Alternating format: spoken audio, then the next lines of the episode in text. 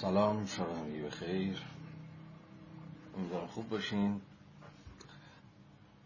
امشب یه ذره برنامه شنبه هامون نسبت به هفته های گذشته متفاوت خواهد بود. من خیلی مختصر بگم و خیلی سریع وارد بحث بشیم چون نکاتی که امشب می‌خوام باتون در میون بگذارم نسبتا گسترده است و زمانمون هم ناچیز. منم خیلی نمی‌خوام که وقت شما رو بگیرم. برای همین یه ذره تعجیل می‌کنم. فقط در شرایط ایدئال برنامه امشب ما چهار قسمت خواهد داشت. فارغ از اینکه نمی‌دونم چه بخشی از این چهار تا رو من می‌رسم که خدمت شما عرضه بکنم ولی قرار است که چهار قسمت داشته باشه. در ابتدای بحث من چنان که گفتم می‌خوام با شما راجع موضوع وجدان حرف بزنم. و یه صورتبندی از مفهوم وجدان یا به تعبیر بهتر وجدان معذب به دست بدم که فکر می‌کنم در خور وضعیت ما هم هست. یعنی یه جورایی ما با مسئله وجدان حالا با اون صورت بندی که من سعی می‌کنم عرضه بکنم به نظرم میاد که عمیقا و بنیادن درگیریم. و شاید کمتر شده که بهش بیاندیشیم. نمی‌دونم شاید اندیشیدیم من خبر ندارم ولی من سعی می‌کنم به سبک خودم مسئله وجدان رو و به صورت مشخص وجدان معذب رو پرابلماتیزه بکنم و توضیح خواهم داد که داستان چی. بعد از اینکه این بحث به یه سرانجامکی رسید و صورت بندی من مشخص شد که از چه قراره میریم سراغ موضوع دوم. در موضوع دوم باز چون که گفته بودم می‌خوام با شما راجع به یک جستار یعنی جستاری از یک کتاب حرف بزنم که نویسندش یوهان بنیامین ارهارد یک متفکر نوکانتی و اساسا اونجا می‌خوام راجع به جریان کانتی های چپ یا ژاکوبنیزم کانتی و حالا نام های دیگه که داره با شما سخن بگم. مثل مقاله هست درباره حق مردم انقلاب. 1795 نوشته شده و خوشبختانه ترجمه ازش در این کتاب که معرفی هم کردن توی استوری ها داریم. من فرازهایی از این به روش هفته های قبلمون. فرازهای منتخبی از این جستار رو می‌خونم و شما بحث می‌کنم و البته سعی می‌کنم هم مورد نسبت بین ارهارد و کانت رو نشون بدم بحث بکنم از اینکه موضع ارهارد و چگونه و چرا باید به منزله قسمی رادیکالیزه کردن کانت فهمید. بنابراین در بخش دوم ما دو تا عملا فیگور اصلی داریم کانت و ارهارد. خب کانت رو کم بیش هم می‌شناسیم ولی ارهارد از اون متفکرین خیلی گم و گور شده است در تاریخ و خیلی به ندرت ازش یادی میشه ولی به نظر می‌رسه که این موضعش موضع تأمل برانگیزی است و از منظر یه جور چپخانی کانت می‌تونه راه گشا باشه که راجع اون هم من بحث می‌کنم به تفصیل. بخش سوم بازم میگم هر چقدر که برسیم دیگه. در بخش سوم میرم سراغ جستار دیگری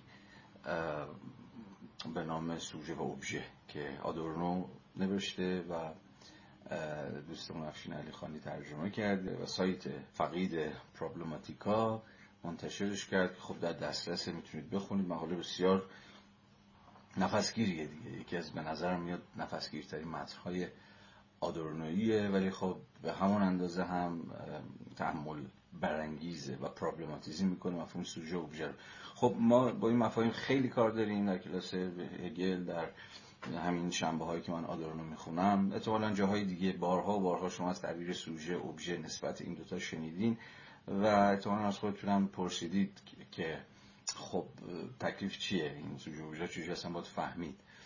مقاله آدورنو البته یک مقاله درسنامه ای نیست یعنی تکست بوکس نیست که به شما توضیح داده باشه که خب یا تعریف کرده باشه مفهوم سوژه و اوبژه رو خودش در واقع یه گامی است برای اندیشیدن به این مفهوم در واقع این دو مفهوم پرتنش و حتی به تنش این دو تا مفهوم هم اضافه کرده.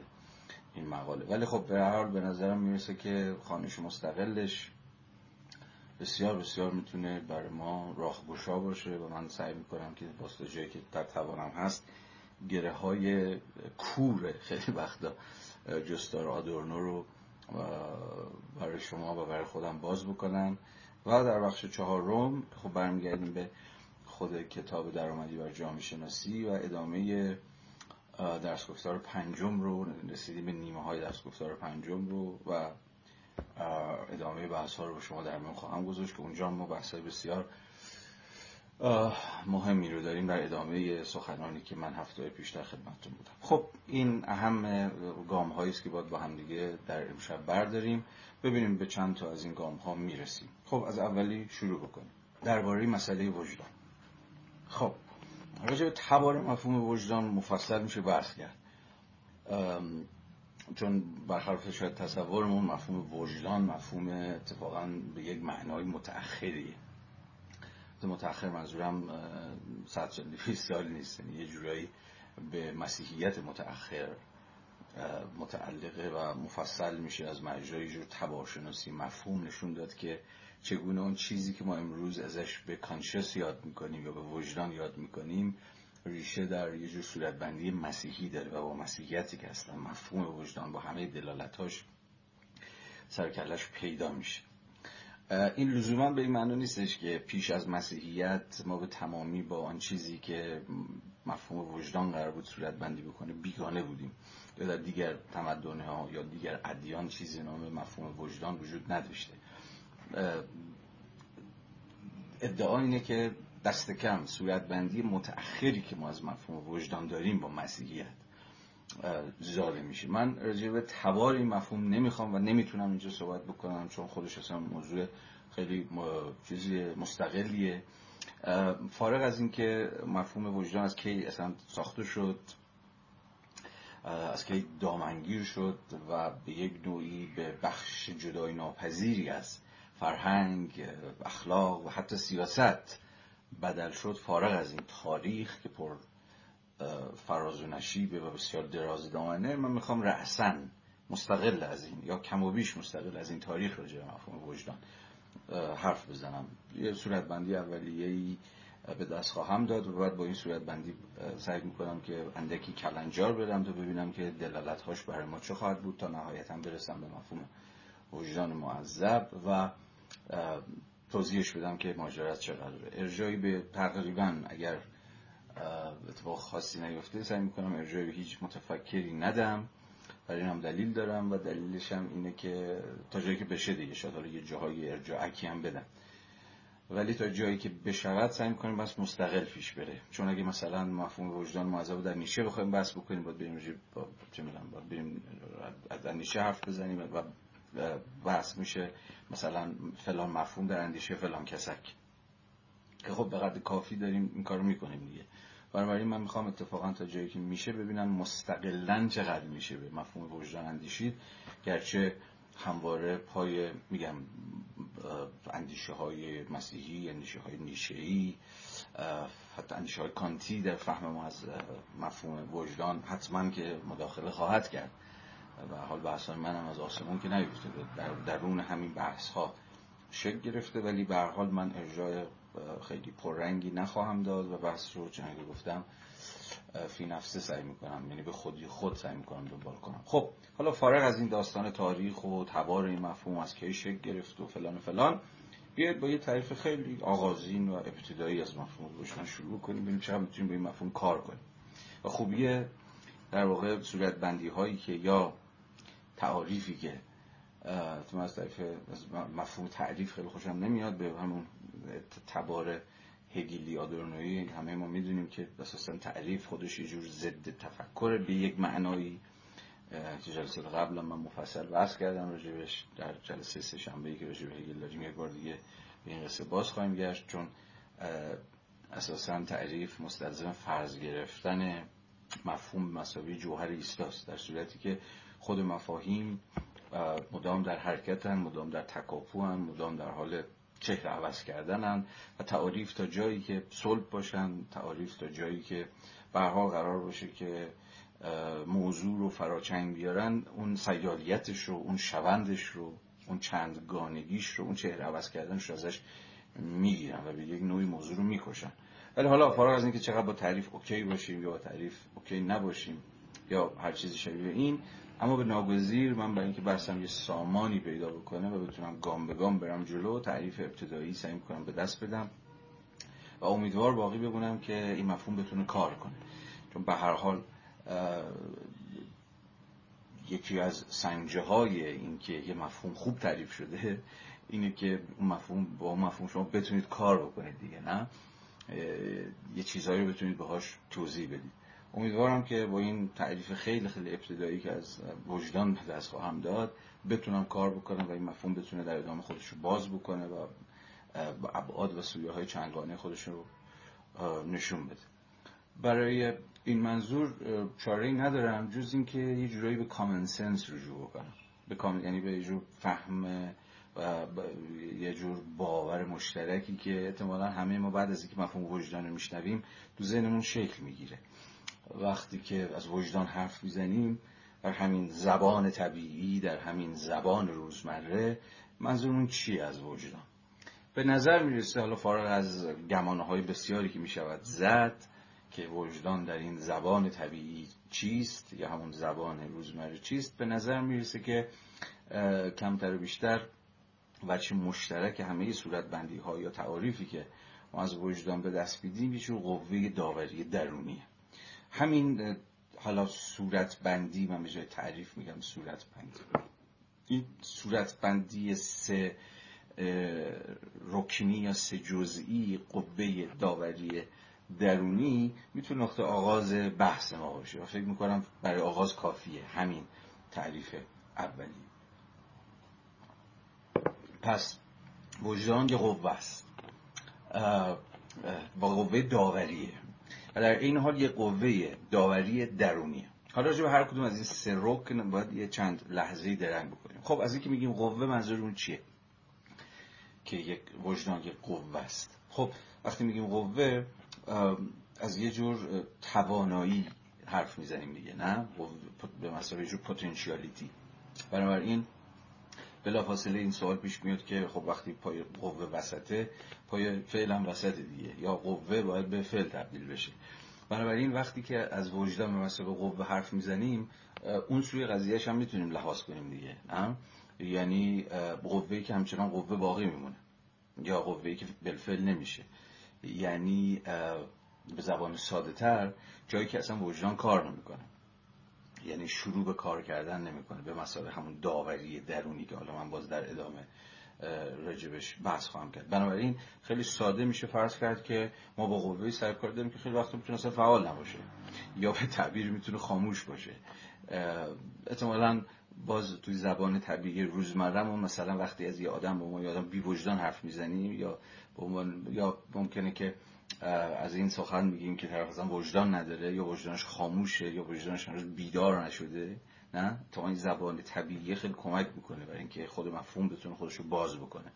خب وقتی شما از بیداری وجدان حرف می‌زنید نه از وجدان بیدار حرف می‌زنید اون سمتش هم احتمالا فرض گرفتید دیگه. و این فرض اصلا فرض بیراهی نیست. یعنی وجدانی که خاموشه بیدار نشده یا در حالت همون صرفا قوه خودش باقی مونده که شاید بتوانیم خیلی خیلی با تساهل و تسامح اسمش رو یه جور ناوجدانی بگذاریم. نمی‌خوام بگم بی وجدانی چون اون تنین محکومانه ای که اصطلاح بی وجدان داره به درد من نمی‌خوره. می‌خوام بگم برای این وجدان یک جایی می‌تواند نباشد یا می‌تواند خاموش باشد یا به, یا به تعبیر دیگه اگر از رکنهای دیگر تعریفمون استفاده کنیم می‌تواند داوری باشد که اصلا شکل نگرفته. یعنی قوهی که اصلا داوری نمی‌کنه.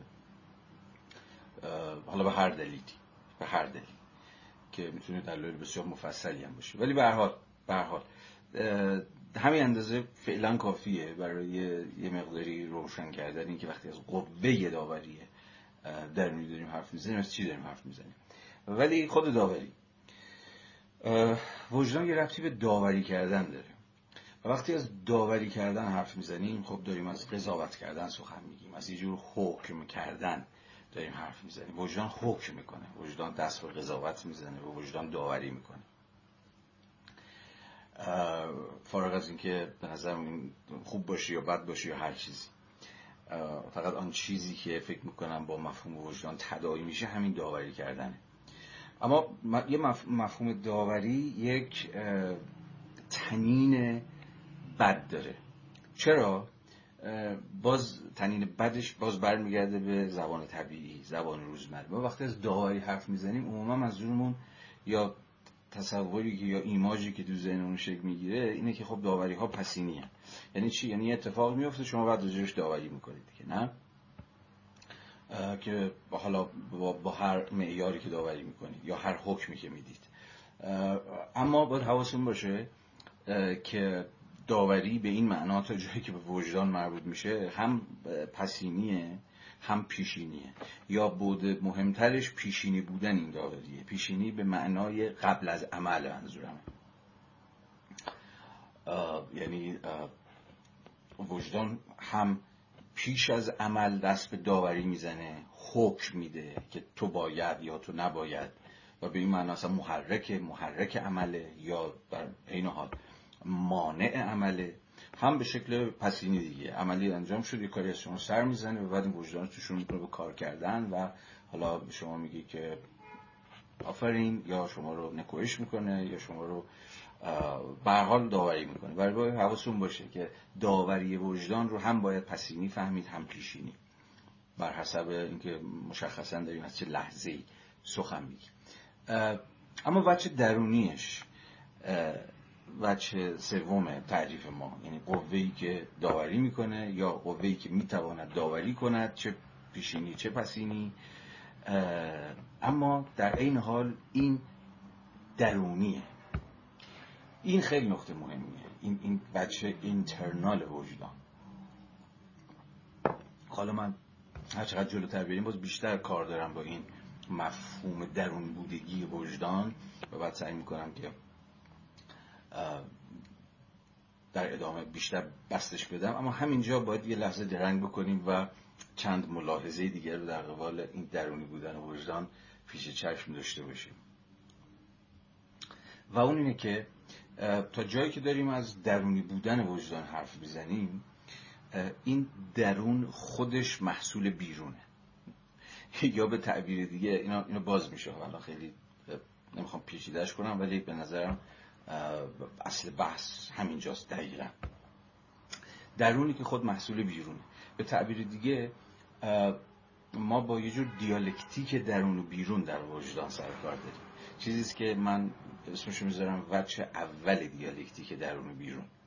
چون در ادامه تا دقیقه دیگه خواهیم دید که این دیالکتیک درون و بیرون در وجدان یک وجه دومی هم داره که بعد من اسمشو خواهم گذاشت دیالکتیک معکوس. اما معناش چیه؟ معنای این وجه اول دیالکتیک درون بیرون چیه؟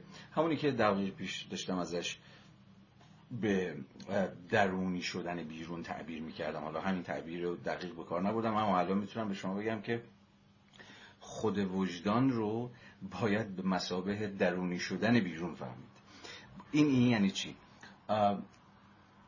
بذار یه جور دیگه از یه زاویه دیگه ای این مسئله رو پیش بکشم تا روشنتر بشه. میشه از خود پرسید که خب وجدان اون احکام داورانه خودش از کجا میاره که تو باید یا تو نباید. این باید نباید هاش این فرمان هاش این احکامش در از کجا میاد؟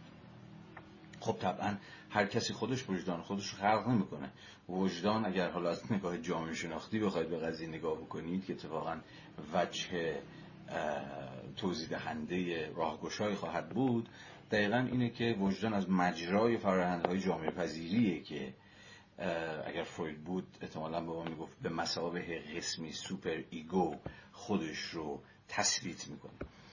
فروید هم مفصل راجع به این حرف می‌زد که این super ego یا همون در واقع وجه داورانه نفس یا self که در همون دیالکتیکش با id با ego با id و با, id و با ego و وجه سوم super ego کلیت اون ساختار معمارانه self در روانکاوی فرویدی رو می ساختن خیلی از همین جنس دیگه. super ego از کجا میاد؟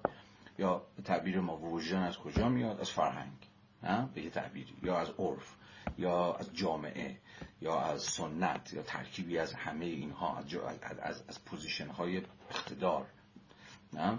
یعنی هر نهادی که واجد قسمی اقتدار autorité است و به این اعتبار فرمان میده و ما هم فرمانش رو کم و بیش مشروع فرض می‌کنیم اینها همه در فرآیند جامعه پذیری در واقع بیرون ها بیرونی که درونی میشن دیگه. یعنی ما به این معنا بیرون رو داریم درونی می‌کنیم. فرهنگ رو داریم یا عرف رو داریم یا سنت رو داریم درونی سازی می‌کنیم. پس خیلی چیز پیچیده ای نیست اینکه وجدان محصول درونی شدن بیرونه. هر چقدر وجدان شخصی باشه هر چقدر وجدان امر فردی باشه که همه همین رو باید بحث کنیم و من بحث خواهم کرد. اما در این حال اما در این حال همواره باید پیش چشم داشته باشیم که این درونی ترین صدا این درونی ترین آوایی که یا ندایی که ما رو اغلب تو تنهاییمون خطاب قرار میده حالا یا تشویقمون می‌کنه یا نکوهشمون می‌کنه یا سرزنشمون می‌کنه یا تحریکمون می‌کنه یا هر چیزی شبیه به این این درونی ترین صدا خود صدای بیرونه. صدای جامعه است یا صدای عرف یا صدای فرهنگ یا هر چیز دیگری شبیه به این. گرچه احتمالا هر یک از ما رنگ و بوی خودمون رو هم از مجرای یه جور فرایندهای شخصی سازی به این بیرون به این بیرونی که حالا درونی شده می‌زنیم اما فعلا همین اندازه اینجا کافیه که روشن باشه که به چه معنایی من دارم از دیالکتیک درون بیرون حرف می‌زنم. وقتی داریم از وجدان سخن میگیم. پس وقتی میگیم که وجدان قوه داوری درونیه باید همه این حرفا رو و خیلی حرفای دیگه که در ادامه خواهم زد رو گوشه چشم داشته باشیم. یه چیزی که نگفتم الان می‌تونم به عنوان پرانتز اشاره بکنم. لحظه بود که داشتم راجع به خود مفهوم داوری حرف می‌زدم که وجدان داوران است و کار وجدان یه جور جاجمنت کردنه باز می‌تونستم به شما ارجاع بدم به همون زبان طبیعیه زبان روزمرمون که مشهون از و لبریز از و مملو از تعابیری است که گویای همینن وقتی از ندای وجدان حرف می‌زنیم وقتی از محکمه وجدان حرف می‌زنیم وقتی از وجدان آدمی بهترین قاضی است حرف می‌زنیم و خیلی تعابیر دیگه که بسیار بسیار به کار میره. خود ما به کار بردیم و برامون آشناست. همه این تعابیر گویای همون وجه چیزن دیگه وجه داورانن. حالا همه اینها در نهایت ما رو به پیوند وجدان با اخلاق میرسونه. یعنی حرف خیلی عجیب غریبی نیست و کشف بزرگی هم نکردیم. اگر که اذعان بکنیم که وجدان بیش از هر چیزی با مفهومه و با قلمروه و با میدان اخلاق سر کار داره و پیوند خورده. تصادفی هم نیست که ما عموما از یه جور وجدان اخلاقی حرف می‌زنیم. وقتی داریم از اخلاق حرف می‌زنیم وقتی داریم از اخلاق سخن میگیم خب طبعا به همون پرسش کانتی عرستویی نظر داریم که من چه باید بکنم. بنابراین اخلاق همیشه از جنس یه جور پرسشه پرسش از بایستن و طبعا نبایستن. و دقیقا از همین راهه که خود اخلاق و خود وجدان اخلاقی به ساحت عمل یا به ساحت کنش یعنی همون به ساحت اکشن گره می‌خوره. بنابراین وجدان چیزی نیست جز قوه داوری درونی که ناظر به ساحت عمله ناظر به ساحت کنش هایی است که از ما سر می‌زنه. یا میبایست که سر بزنه یا ما انتظار داریم که از اون سر بزنه یا نزنه. و اگر اندکی تبار آرنتی مفهوم اکشن رو لحاظ بکنیم که بسیار به بحث ما مربوط خواهد بود باید حواسمون باشه چون بسیار کار داریم با این مفهوم. وقتی داریم از اکشن ها حرف می‌زنیم از کنش هایی که ازمون سر می‌زنه در زندگی روزمره وارد ساحت چی میشیم؟ وارد ساحت appearance یا همون ساحت پیدایی ساحت ظاهر ساحت نمود یا به تعبیر دیگه ساحت رویت پذیری یعنی وجدان ما هر چقدر که درونی باشه هر چقدر که ندای درون ما باشه و در خلوت در تنهایی من به اینها باز خواهم گشت. چون مفهوم خلوت و تنهایی بسیار مهمه. چون به نظر میاد که وجدان اساسا در تنهایی شروع می‌کنه به کار کردن. و مستلزم قسم تنهایی. انسانی که در جمعه و با دیگران یکیه تو گروهه یا بخشی از گروهه بخشی از ملت یا بخشی از یک کالکتیویتیه اونجا وجدان خودش رو و وجدان مستعد اینه که خودش رو غرق بکنه در جمع. و داوری مستعد اینه که خاموش بشه. که حالا به این مفاهیم من باز خواهم گشت. ولی ولی خود اینکه وجدان از مجرای اینکه امریست اخلاقی یا با قلم روی اخلاق پیوند داره و قلم روی اخلاق اساسا ناظر به کنش ها و اعمالی است که قرار است یا میبایست از ما سر بزنه از این راهه که وجدان هر چقدر هم که چنان که گفتم درونی باشه میباید به ناگزیر جنبه بیرونی پیدا بکنه. یعنی خودش رو, خودش رو اپیر بکنه خودش رو رویت پذیر بکنه. یعنی میباید وجدان را دید. یا انتظار اینه که وجدان باز میگم به رغم اینکه دیدن درونی است اما رویت پذیر باشه دیدنی باشه. از مجرای چی؟ از مجرای عمل. یعنی همون چیزی که وجدان رو آشکار می‌کنه یا وجدان رو ظاهر می‌کنه که یا میبایست این کارو بکنه ساحت عمله. بنابراین حالا اینو من تا دقایق دیگه دوباره بهش برمیگردم چون یه جوری اساس بحث ماست. پس همینجا اون دیالکتیک درون بیرونی که دقایق پیش داشتم ازش سخن می‌گفتم و به وجه اولش نظر داشتم که ناظر بر درونی سازی بیرون بود تا دقایق دیگر خواهیم دید که وجه دوم این دیالکتیک یا همون دیالکتیک معکوس دیالکتیک معکوس درون بیرون حالا ناظر بر بیرونی شدن درونه نه؟ آن چیزی که در درون منه با خودم دارم کلنجار میرم احتمالا در گوشه در خلوتی یا در تنهایی خودم. قرار است که جنبه بیرونی پیدا بکنه. یعنی در اعمال من در کردارهای من قابل رسد باشه. قرار است فقط در درون باقی بمونه. به این نکته باز خواهم گشت چون اساس پرابلماتیک ما همینجاست. همون جایی که این دیالکتیک معکوس دیالکتیک وجدانی که حالا باید از حد یک گفتگوی درونی که من با خودم دارم فراتر بره و خودش رو در اعمال من نشون بده این گذار این شیفت این دیالکتیک معکوس این حالا بیرونی شدن درون متوقف میشه یا سرکوب میشه و اتفاق نمیفته.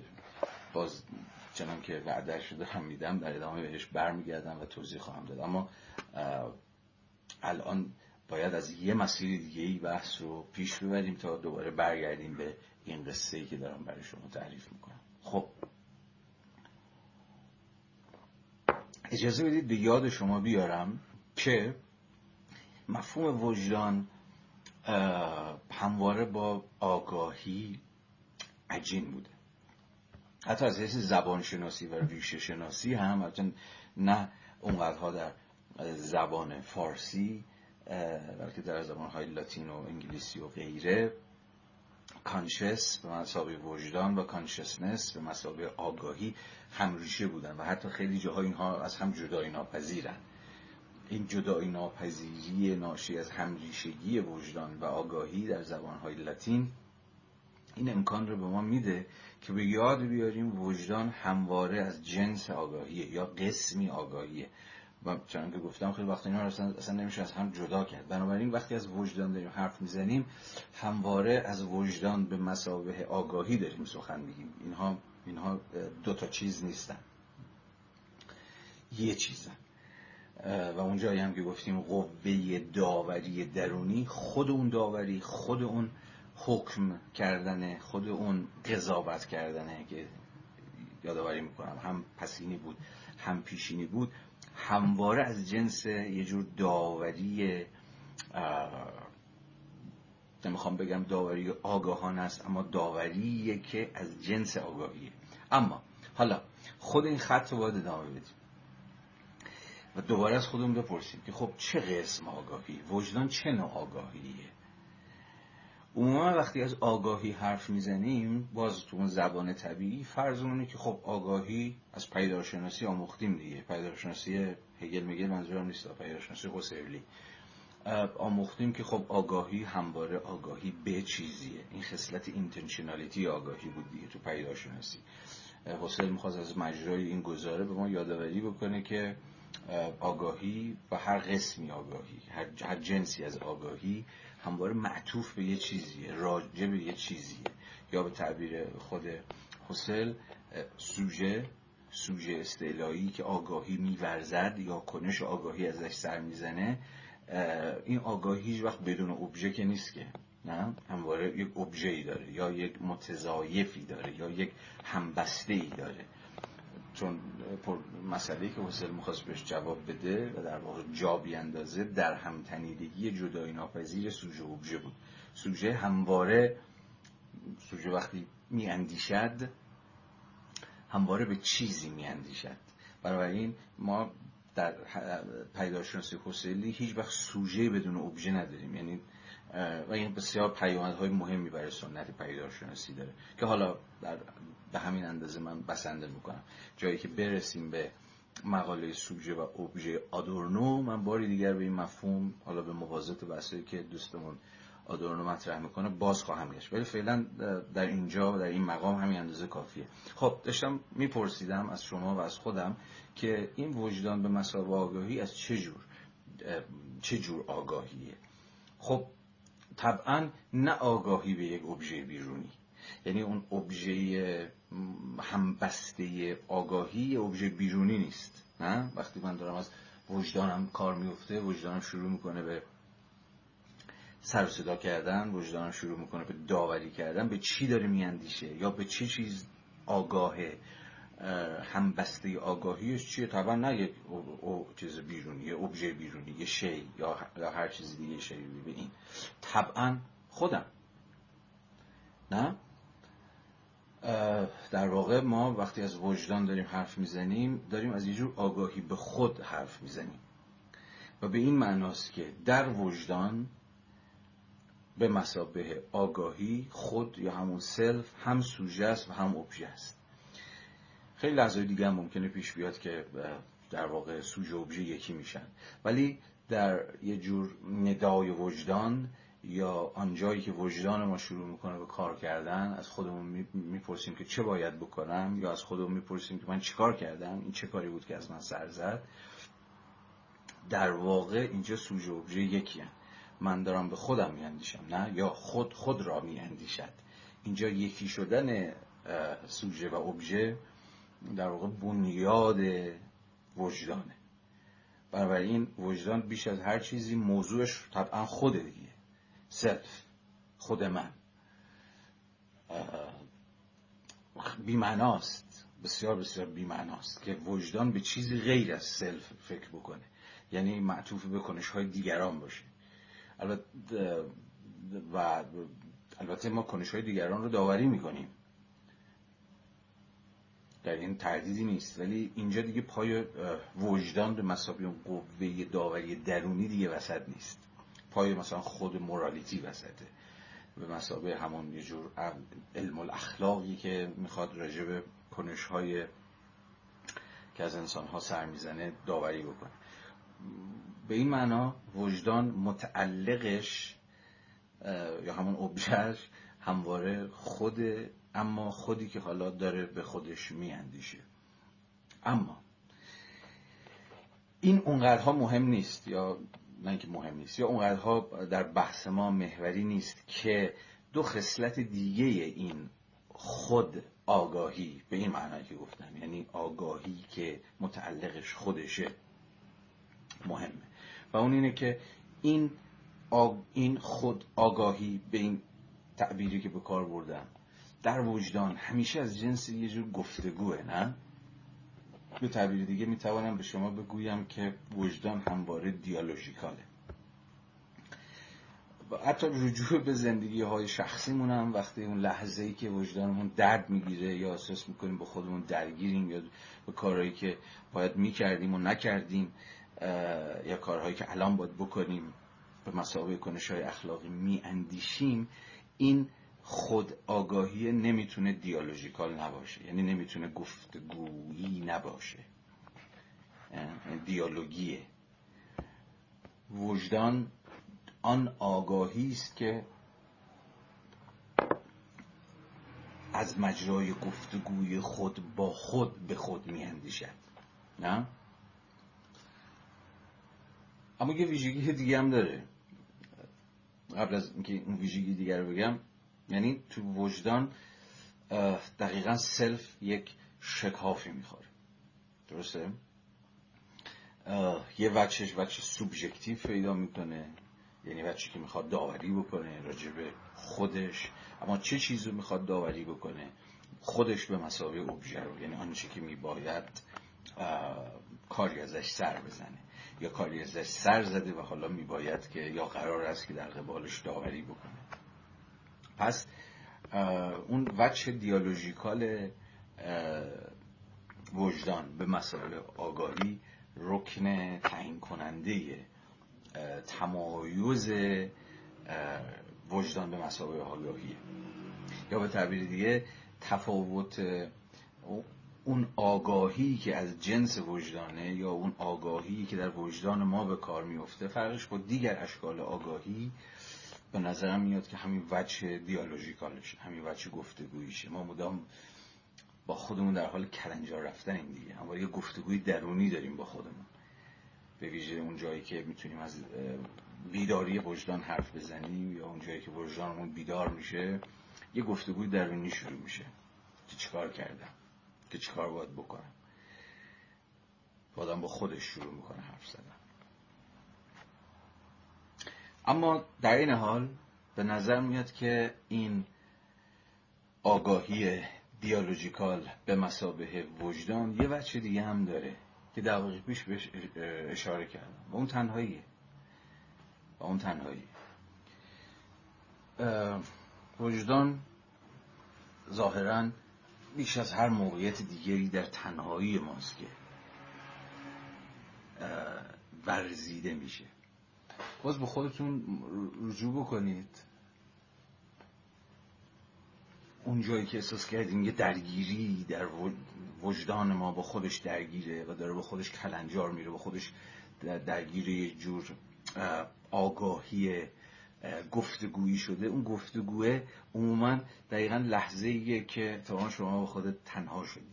یا یا یه جور خلوت کردی. این حالا نیست که توی گوشه دنج اتاق این اتفاق میفته حتی در دل جمع میشه یه لحظه آدم احساسی چیز بکنه.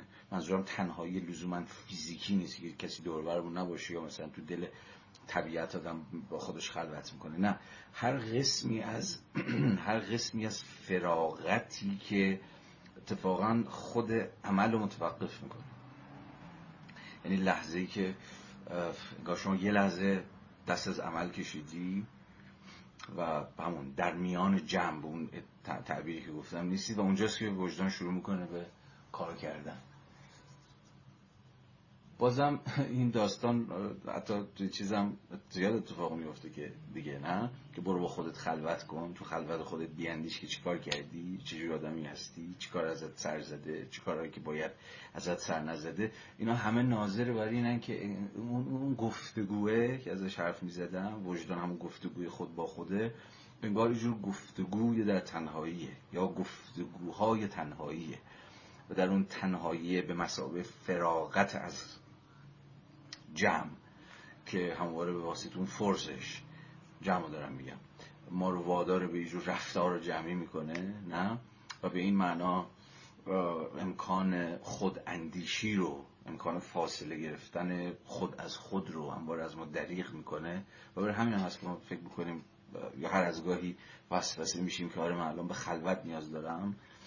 چون که این, این, این شلوغی این ازدهام این مشغله این بودن در میان جمع فرسش زورش و نیرویش داره خفم می‌کنه. جمع البته می‌تونه جای ساختار باشه می‌تونه اداره باشه می‌تونه office باشه می‌تونه دانشگاه باشه هر, هر چیزی.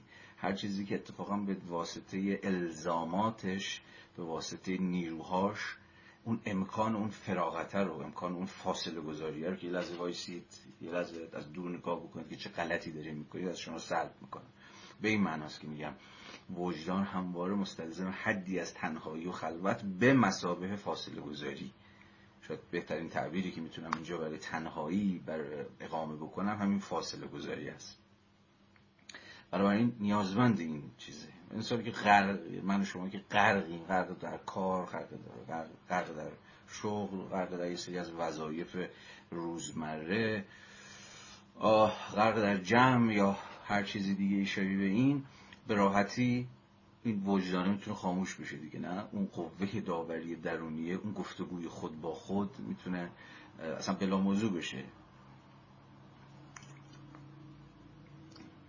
برای همینه که خیلی وقتا که آدم وجدان درد می‌گیره یا احساس می‌کنه وجدانش خیلی داره اذیتش می‌کنه خیلی داره یقش رو می‌گیره. یکی از راهاش احتمالا اینه که آدم خودش رو پرتاب کنه دیگه پرتاب کنه تو جمع پرتاب کنه در میان دیگران تا فراموش کنه تا, تا این تا این گفتگوه متوقف بشه. تا فاصله ها برداشته بشه. هر آن که شما این فاصله اتفاق میفته شما از اون الزامات و از اون وظایف و از اون فورس ها و نیروهایی که دارن مدام شما رو تبدیل به یک آدم درگیر روزمرگی می‌کنن هر آن که ازش فاصله بگیرید اون امکان خوداندیشیه دوباره زنده میشه. البته نمی‌خوام اونقدر کوته بین باشم. که بگویم تحت هر شرایطی یا به تعبیر بهتر تحت هیچ شرایطی آدمی که درگیر زندگی روزمره خودشه در دل روزمرگی نمی‌تونه اون فاصله گذاریه رو پیش ببره. نمی‌تونه تو اداره نشسته باشه مشغول کار هر روزش بشه و یه لحظه از خودش نپرسه که من چه غلطی دارم می‌کنم. ولی یعنی می‌خوام باز بگم اون فیزیک مهم نیست دیگه. یعنی فیزیک فضایی منظورم. به شما الان کجا هستید؟ طبعا گفتم نیازمنده نیست که شما در دل طبیعت یا ته اتاقتون در ساعت دو نصف شب که هیچ کس نیست شروع کنید به اون گفتگوه. دقیقا میشه وسط ظهر در بله سازمان بورس هم شما کار بکنید ولی یه لحظه دست از کار بکشید و شروع کنید به فکر کردن که من اینجا چیکار می‌کنم که من چیکار دارم می‌کنم این کاری که باید بکنم. ولی در هر صورت در هر صورت فارغ از اینکه اون فیزیک فضایی چیه؟ شلوغ دورتون یا خلوته یا هر چیزی شبیه این. خود اون خلوت یا تنهایی به مسابه اون فاصله گذاریه به مسابه اون توقفه اون مکسه اون کنه تو هر لحظه باشه. وسط چه می‌دونم یه مهمونی ناگهان شما دست می‌کشید. یا ناگهان با خودتون درگیر میشید. ناگهان گفتگوی شروع میشه. ولی خب مستلزم اینه که شما از حدی از گفتگوهای بیرونی فارغ باشید دیگه. تا جایی که گفتگوی بیرونی هست به شکلهای مختلفی احتمالا نوبت به اون گفتگوی درونی نمی‌رسه. به یه فراغتی نیاز داره به فضای بازی نیاز داره به یک بسکنی نیاز داره. اینو آرنت هم یه زمانی می‌گفت دیگه. وقتی که داشت راجع به چیز حرف می‌زد راجع به اینکه فاشیزم چجوری در بین توده ای از مردم آلمان فراگیر شده بود و همه یه جورایی به عمله فاشیزم تبدیل شدن حالا در به درجات مختلفی و به این معنا قوه داوریشون رو از دست داده بودند. قوه داوری که خود خودش یکی از وجوه تفکر بود یکی از وجوه تفکر خود داوریه دیگه. میگه در واقع حرف رفیق اون آرنته که میگه این ام امهای این نابودی قوه داوری قوه فکر کردن قوه اندیشیدن که آلمانی های در 1930 رو تبدیل کرده بود به سری آدمی که توی این بخشی از ماشین جنگی فاشیزمن یکی از صورتاش همین بود دیگه که هیچ کسی متقاعد نشد که بگه بسه. یا هیچ کس نتونست خودشو مجاب کنه که بگه که بیستیم و فکر کنیم. این بیستیمه خیلی مهمه. یه لحظه وایسا. یه لحظه وایسا. بذار ببینیم چیکار داریم می‌کنیم. چون اون دقیقا تعبیری که آرنت هم به کار می‌بره استاپه میگه stop and think. وایسا و بیاندیش. دیگه اینقدر اون سرعت و شتاب زندگی روزمره که از همه می‌خواست که آدم های حرف گوش کنه وظیفه شناس و تندوست فلان فلانی باشن حالا توجیه ها و نام ها و تعابیر بسیار زیادی وجود داشت برای بخشی از وضعیت بودن. اتفاقا همه قصهش این بود که همه داستانش این بود که ببین واینسا وایسی و فکر کنی شک می‌کنی و شک بکنی ممکنه که دیگه همونجا وایسی. دیگه شروع نکنی دوباره به کار کردن. ممکنه بگی اصلا دیگه نمی‌خوام ادامه بدم. یا متقاعد بشی که باید غلطی بکنی. نمی‌تونی به این وضعیت ادامه بدی. این این stop کردنه این ایستادنه این دست از کار کشیدنه این فاصله گذاری کردنه این این فراغته که حالا من دارم زور می‌زنم یه جوری برای خودم البته که تو برای شما شد جا افتاده برای خودم احساس می‌کنم هنوز جا نیفتاده توضیحش بدم دقیقا به این معناست. به این امکان این رو میده که بین شما و عملتون اعمالتون کردارهاتون یک فاصله بیاندازه. به این فاصله امکان تفکر رو فراهم می‌کنه. وقتی بیش از اندازه با اعمالمون زندگیمون شغلمون کارمون جامعهمون هر چیزی یکی باشیم این یکی بودنه این, عدم فاصله این آیدنتیفای شدن این, این همان شدن امکان تفکرم از بین می‌بره. این دلیل ساده که چیزی برای فکر کردن نیست. چون شما با زندگیتون یکی هستید دیگه. ولی یه لحظه وقتی این زندگی میشه چیز غریبه ولازم میگه وایسا بذار ببینمش بذار از بیرون نگاش بکنم. اون موقع است که در واقع خود اون وجدان به مسابه اون آگاهی دیالوژیکالی که مستلزم اون خلوت است اون تنهایی است اون فاصله گذاری است حالا امکان این رو پیدا می‌کنه که ورزیده بشه.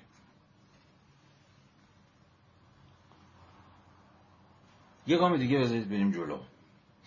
همه اینا رو من در انتهای بحثم که تا دقیقه دیگر بهش خواهیم رسید سعی می‌کنم جمع بکنم و بگم که اهمیت همین بحثایی که دارم می‌کنم چیه و کجاست. و چرا فکر کردم به وجدان خود امروز به گمانم امری سیاسی. دقیقا به دلیل نسبتی که با خود کنش داره. کنش هایی که قرار از ما سر بزنه یا میباید از ما سر بزنه یا میباید از ما سر نزنه. تا در می‌رسیم بهش. اما یه گام دیگه. می‌تونیم از خودمون بپرسیم.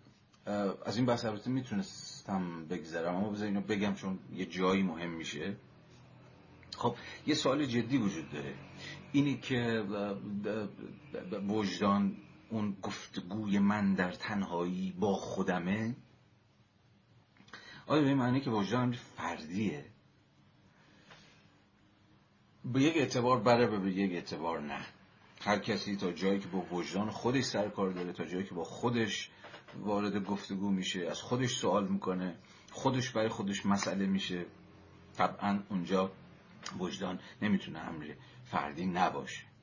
اما در عین حال اما در عین حال وجدان یه وجدان جمعی هم هست یا وجدان یک امر مشترک هم هست. به اعتبار همون بچه اول دیالکتیک درون بیرون. چون گفته بودیم وجدانی که در واقع منو دعوت به اندیشیدن به خودم و به کارهایی که ازم سر زده یا کارهایی که باید ازم سر بزنه می‌کنه محصول اون بیرونی شدن درون بود دیگه. یعنی فرهنگ به یک به وسیع ترین معنای کلمه. و خب فرهنگ نمی‌تونه امر فردی باشه. گرچه خودشو در فرد فرد ما کارگزاری می‌کنه. گرچه به یک اعتباری فرهنگ به خودش از مجرای درونی کردن خودش در ما تفرد میبخشه. اما در عین حال یک بود جمعی هم داره دیگه نه؟ این خیلی نکته تعیین کننده ایه خیلی نکته تعیین کننده ایه به این اعتبار که امکان نزدیک شدن وجدان ها رو به هم دیگه فراهم می‌کنه. امکان اینکه ما در داوری هامون در اون داوری های درونی که کار وجدان ماست بتونیم بالقوه دست کم به یه جور اشتراک برسیم. بتونیم با هم موافق باشیم. یا دست کم بتونیم حرف همدیگه رو بفهمیم. یعنی ما با یه جور collective conscience سرکار داریم. این وجدان جمعیه. یا دست کم در یک جمعی می‌توان وجدان مشترکی رو سراغ گرفت. اگر به تعداد هر آدمی وجدانهای فردی وجود داشت اون موقع دیگه هیچ, هیچ, هیچ عملی به تعبیری و هیچ داوری تعمیم پذیر نمی‌شد. چون چیزی که وجدان من باش okay یه وجدان شما می‌تونه باش موافق نباشه. یعنی دیگه چیزی نداشتیم. هیچ مبنایی برای اشتراک پذیری وجدان ها نمی داشتیم اما در این حال می‌دونیم که وجدان این بعد collective رو داره. یا دست کم در خیلی از مواقع اون چیزی که به نظر من غلطه به نظر شما هم غلطه. اما باز در این حال و پیچیدگی ماجرا اینه که به راحتی می شود از وجدانهایی که در برابر هم قرار می گیرن هم حرف زد. یعنی در واقع می توان از این سخن گفتش که وجدان در این حال یونیورسال نیست. یعنی جهان شمول به اون معنا نیست. گرچه جهان شمول پذیر هست ولی جهان شمول نیست.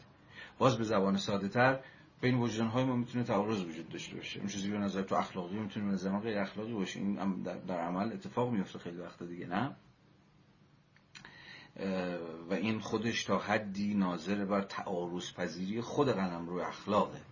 برخلاف تصور ما گرچه ما در قبال خیلی از کنش های اخلاقی توافق داریم اما در قبال خیلی از کنش های اخلاقی هم توافق نداریم. یعنی اخلاقی بودنش یا غیر اخلاقی بودنش.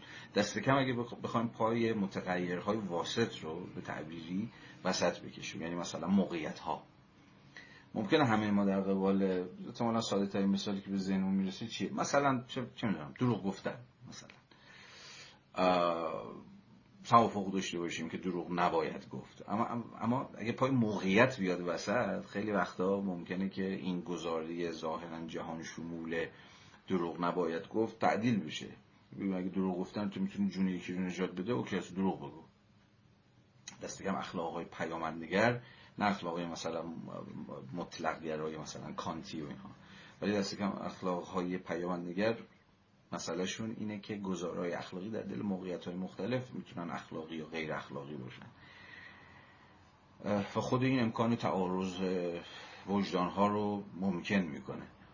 یعنی به نظر من تو در این لحظه نباید این کار می‌کردی. یا به نظر من تو کار خیلی درستی کردی. خود این امکان داوری این که ما می‌تونیم همدیگه رو داوری کنیم. می‌تونیم کنش های همدیگه رو داوری بکنیم خود باز ناظر بر اون وچه اشتراک پذیر وجدانه. به رغم به رغم اختلافاتی که همواره می‌تونه وجود داشته باشه. اما این بحث رو الان باید, در باید من همینجور متوقفش کنم. چون اگر این خط بخوایم دنبال بکنیم از جای دیگه ای سر در میاریم من دوباره باید برگردم به همون مسیری که داشتم طی کردم اینو گفتم تا به مسابقه یه جور تبصره یا مسابقه یه جور پرانتز امکان تعارضی که در خود وجدان ها می‌تونه وجود داشته باشه رو به رسمیت شناخته باشم چون ممکنه بعدا برای بحثمون مهم باشه. اما جلوتر این بحث همینجا بمونه. دوباره برگردیم به اون خطی که داشتیم دنبال می‌کردیم و اون چیه؟ وچه دوم دیالکتیک درون و بیرون. اینجا می‌تونیم بهش برگردیم و بحثمون رو به یه نتیجه مشخص برسونیم. گفتیم که وچه دوم این دیالکتیک درون و بیرون یا اون چیزی که من اسمش رو گذاشتم دیالکتیک معکوس ناظر برای حرف خیلی ساده است. و اون اینه که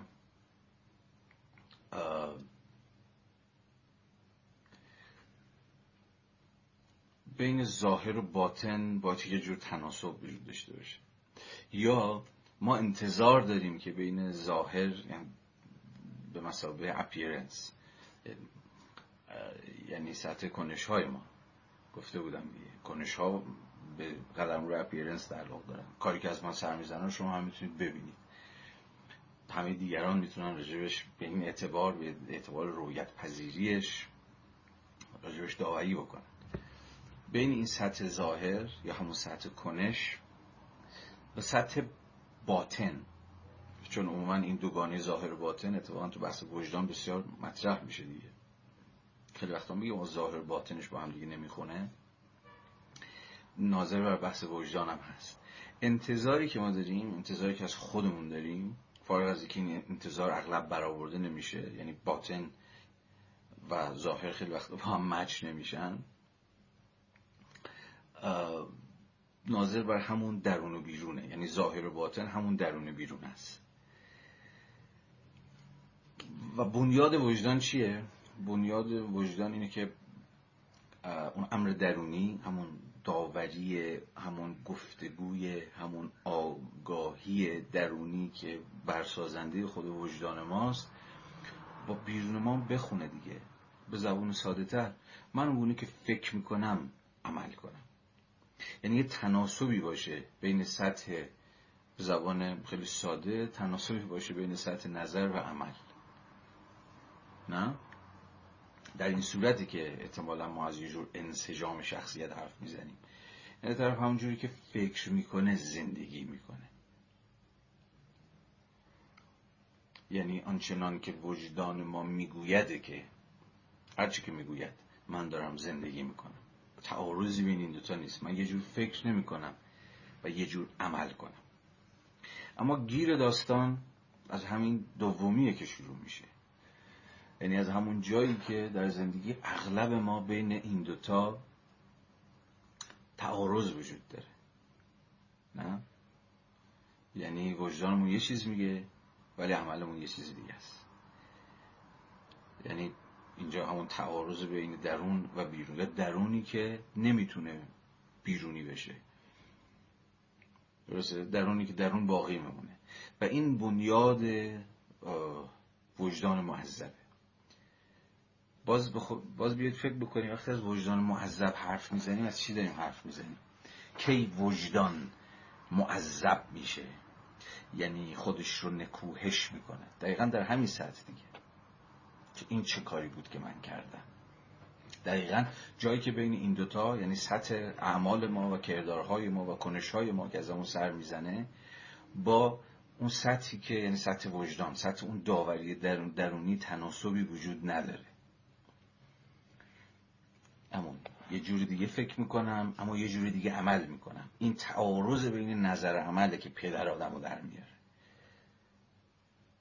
اما این یه سوال خیلی جدی باقی میمونه. یه سوال خیلی خیلی جدی باقی میمونه. که خب چرا خیلی وقتا بین این دوتا تعارض هست؟ چرا خیلی وقتا ما از این سخن میگیم که خب وجدانم وجدانم معذبه یا وجدانم به این کار رضا نمیده اما انجامش میدم. یا نمی‌تونم انجامش ندم. یعنی درونن یعنی درون معذب یا درون یا همون گفت خلوتی که یا تنهایی که دارید به خودتون سرگفت می‌زنید یا زست یه کاری باید بکنید یا یه کاری رو نباید بکنید. اما در سطح اپیرنس یعنی همون سطحی که حالا همه این فکر و خیال های درونیتون همون ندای وجدانتون نمی‌تونه بیاد بیرون. فقط همون شخصی باقی میمونه. خیلی پیش میاد نه؟ خیلی زیاد پیش میاد که ما متقاعد شدیم که فرض من اینه که متقاعد شدیم که تو لحظه که شما متقاعد نشدید که خب چی هست اون که اصلا محل بس نیست. ولی توی لحظه که این شکافه خودش رو عیان می‌کنه شکاف بین اسنس و اپیرنس اون ظاهر و باطنه بین درون و بیرون خودش رو آشکار می‌کنه. آدمایی که با وجدان معذب دارن زندگی می‌کنن. راضی نیستن دلم راضی نیست اما انجامش میدن. قلبم حالا به زبانهای مختلف میشه گفت دیگه. قلبم یه چیز دیگه میگه اما عملم یه چیز دیگه است. این تعارضه. این وجدان معذب به این معناست که به نظرم پرابلماتیز است. خب خیلی حرفا میشه همین وسط زد. خب چرا این اتفاق میفته یه زمانی هست که شما باز از یه منظر مثلا اخلاق حاکمانه صرفا اینو محکوم می‌کنید. مثلا اسمش می‌ذارید جور ریاکاری یا اسمش مثلا می‌ذارید چه می‌دونم هر چیز شیوه این که آقا چیزش داره باتونش نمی‌خونه با هم دیگه. و نکوشش می‌کنید به صرفا از روش میپرید. اما به نظر میاد قضیه جدیتره. قضیه جدیتره. خیلی وقتا ما بین نظر و عمل تعارضی وجود داره یا همسازی وجود نداره. اینا این شکافشون خیلی وقتا خیلی عمیقتر و عمیقتر و عمیقتر میشه. خیلی وقتا شما با آدمای سرکار دید که همه زندگیشون یه جوری زندگی کردند که بهش باور نداشتن. یه جوری زندگی کردند که تا آخرین روز زندگیشون این وجدان معذبه رو با خودشون حمل کردن. یه جور به تعبیر هگلی اگر بخوام به کار بریم جور آگاهی ناخشنود همون unhappy conscious. آگاهی که ناخشنود از خودش از این تعارضی که نتونسته حل بکنه می‌خواسته یه کار بکنه. حالا در اینجا ندای وجدانش چنین چنان می‌گفته اما نتونسته اما جرأت نکرده اما توانشو نداشته. اون آگاهی ناخشنوده یا وجدان معذبه خود در واقع گویای اینه که خود سلف به این شکاف آگاهه دیگه. اگر به این شکاف آگاه نباشه خب اصلا وجدان معذبی در کار نیست. شما با کلی بازم آشناست این قصه برای ما نه؟ که با خیلی ها مواجهید حتی شما ممکنه من یا شما هم شاملشون باشه وجدان معذبی هم در کار نیست. هیچ آگاهی ناخشنودی هم در کار نیست. چون که این شکاف عیان نشده. یا اصلا فکر نمی کنیم که شکافی در کاره. فکر کنیم همین که هسته دیگه. یا کی و کجا مگه آدم ها آنچنان که فکر می‌کردن یا آنچنان که به نظرشون درست یا قد درست می‌رسیده زندگی کردن که من یا شما بخوایم دومیش باشیم. خب اینجا اصلا وجدان معذبی در کار نیست که در ادامه من باز باید بهش برگردم. اما خود این عذاب وجدان که دست از سر آدم ور نمیداره و ناشی از اینه که شما این, این فاصله ها رو و این شکافه رو این دره ها رو می‌فهمید. این مقا سر این مقا که وایسادید تا آخر زندگیتون. و فکر می‌کنید که جوری یعنی کاری کردید یا کاری نکردید که نمی‌تونید تا آخر زندگی یه جوری باش کنار بیایید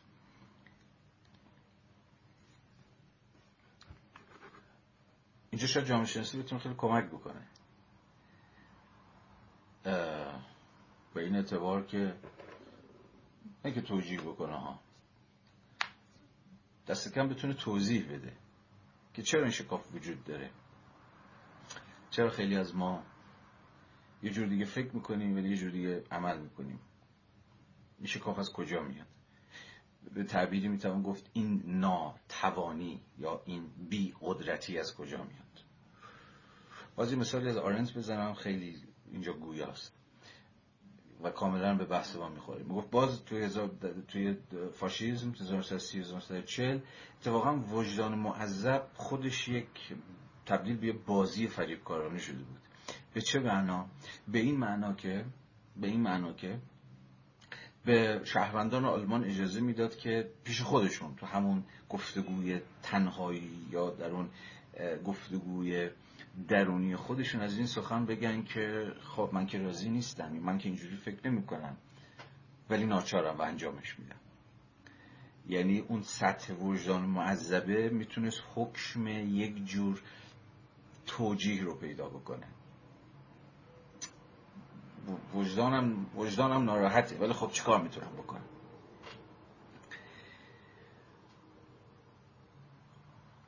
این باز اتفاقیه که خیلی زیاد می‌تونه بیفته. خیلی زیاد. یعنی وجدانی که معذبه و اتفاقا این, این, این عذابی که ظاهرا داره می‌کشه بهش انگار کفاره انگار کفاره ناتوانیشه. خب من با عذابی که هر شب دارم می‌کشم دارم کفاره آن کاری که هر روز دارم انجام میدم و می‌دونم که نباید انجام بدم رو یه جورایی پرداخت می‌کنم دیگه. و به شکل پارادوکسیکالی این عذاب وجدان فضایی بود برای یه جور آرامش وجدان. اگر دقیق تونسته باشم توضیحش بدم. باز یه لحظه این موقعیت رو برای خودتون بازسازی بکنید. موقعیتی که میگم خیلی همون چیزیم خیلی همون تجربهش کردیم. و هر روزم شاید داریم تجربهش می‌کنیم. وجدانم ناراحته.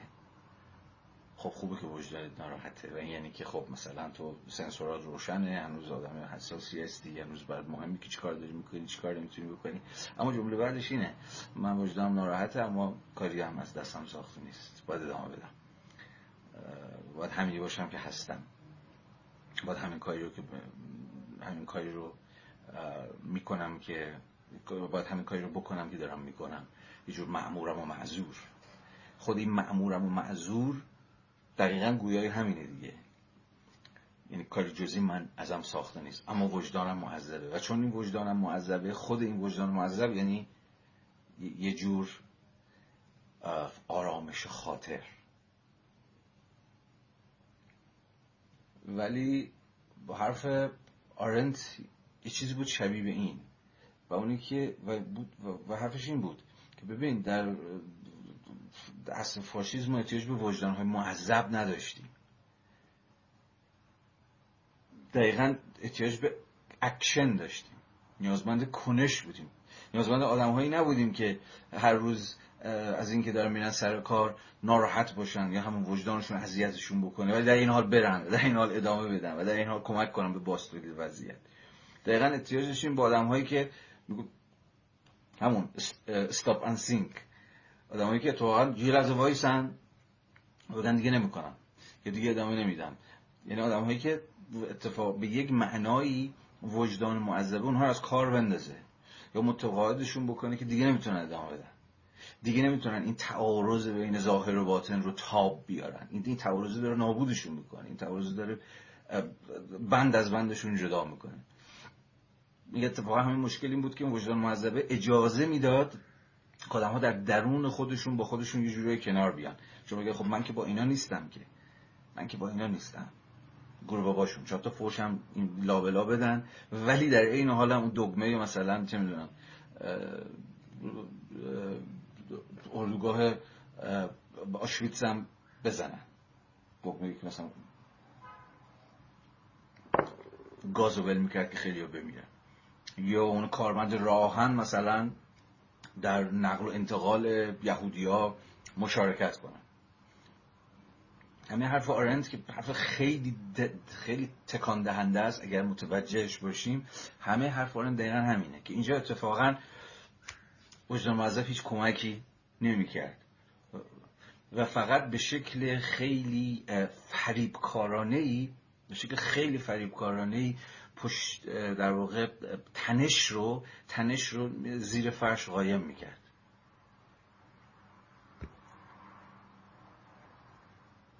جامعه شناسی می‌تونه مفصل بحث بکنه و توضیح بده که چگونه الزامات ساختاری سوژه رو در اینجا سوژه که با پرسش اخلاقی مواجهه رو ناگزیر می‌کنه که جوری عمل بکنه که نمی‌خواد.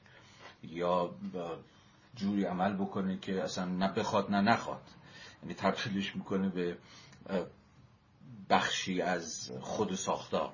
خیلی میشه با جامعه شناسی این رو توضیح یعنی توضیح پذیر کرد. این مسئله ناتوانی رو. یا خود این شکاف رو توضیح داد. که بله اصلا زندگی اجتماعی همیشه همینه دیگه. چه کسی در کدام دوره تاریخی کاملا هماهنگ با خود زندگی کرده. همیشه این تعارض هست همیشه این تنش ها وجود داره و بخشی از در واقع همون فورس واقعیت های اجتماعی بخشی از اون زوریه که واقعیت های اجتماعی ما رو به رغم تمایلاتمون وادار به خیلی از کارهایی می‌کنن که نمی‌خوایم. خب مگه آدم مگه آدم چیکار می‌تونه بکنه؟ یا مگه یه آدم چقدر زور داره؟ یا چقدر از دستش برمیاد که بگه دیگه نه نمی‌کنم. یا مسیر دیگه رو در پیش بگیره.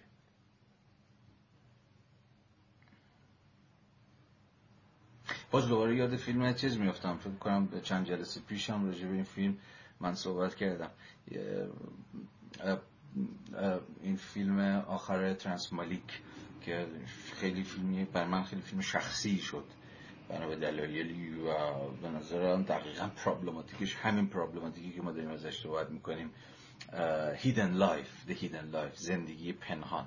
چقدر عنوانش به بحث ما می‌خوره؟ زندگی پنهان زندگی hidden اما اون فیلم اگه دیده باشید اون وجه پنهان زندگی ناظر بر چیز نبود. اون وجه مخفی زندگی آدمی که دیگران ازش خبر ندارن نبود. دقیقا چون فیلم راجع به وجدانه. دقیقا هم چقدر هم به بحث ما می‌خوره. دقیقا راجع به یه آدم داستان خب می‌دونید واقعیه راجع به یه کشاورز خیلی معمولی در اتریش. که در برابر فراخان دولت آلمان به اینکه خب اون موقع می‌دونید دیگه آلمان اتریش گرفته و عملا آلمان و اتریش عملا یه یکی شدن. یک اشاره ساده که در برابر همون الزامات ساختاری که بقیه رو وادار به این کرد که باشه برن و به ماشین جنگی ما خدمت کنن برن سرباز ارتش بشن و فلان و فلان. دقیقا به حکم همون ندای وجدانش یعنی دقیقا دلیل اون زندگی هیدنش یعنی همون سطح باطن همون سطح درون که این تعارض رو می‌فهمه و اتفاقا به جای اینکه این تعارض رو پاک بکنه سعی می‌کنه پررنگش بکنه دقیقا از مجرای چی؟ از مجرای یه جور اتفاقا وفاداری به خود این ساحت درون بودگی ساحت ندای وجدان که نه من مشارکت نمی کنم من بخشی از ماشین جنگی آقای هیتلر نمیشم. اینجا دقیقا با یه موضوع آرنتی سرکار داریم. خیلی های دیگه خیلی های از همشهریاش حتی خانوادهش دقیقا روی این شکافه دست می‌ذارن. میگن اصلا مهم نیستش که تو هیتلر قبول داری یا قبول نداری. اب نداره. می‌تونید قلبا مثلا آدم ضد فاشیستی باشی یا قبولشون نداشته باشی یا فلان و فلان. اما اما انجام بده. اما انجام بده. اما یعنی باز اون شکافه دیگه. یعنی در ساحتی اپیرنس در ساحت اعمالی که ازت سر می‌زنه که همون ساحتیه که باش داوری میشی بخشی از ماشین جنگی باش ولی در درون خودت توی خودت هر چقدر می‌خوای مخالف باش. خب ما باز با این شکاف آشناییم دیگه نیستیم؟ شکافی که بخشی از زندگی این روزهای ما هم هست. آدمایی که همین تو خلوتشون یا تو تنهایی خودشون یا تو حوزه خصوصی خودشون جمع دوستان خیلی یه جوری دیگه یه فکرهای دیگه دارن. اما تو سطح اپیرنس تو سطح اعمال و کردارهای روزمره خودشون به نوعی دارن وضعیت رو باستالید می‌کنن. و همه حرف همه حرف رفیق ما همون کشاورز ساده اتریشی یه چیزی شبیه به این که من می‌خوام متناسب با و من می‌خوام هم همساز با ندای وجدانم زندگی کنم. و این مستلزم قسمی انصراف از عمله. یعنی یه جور نگفتن. نه من مشارکت نمی کنم و همه فیلم در واقع تنش این وجدانه دیگه. ندای وجدانی که در این حال می‌دونه که به واسطه اون انصرافش داره میره به کام مرگ. و خب می‌دونیم که رفیق ما تا ته قصه رو رفت. و در عالم واقعا چنین بود دیگه و اعدام هم شد و و اون جمله درخشانی که به نظرم خیلی تکان دهنده است.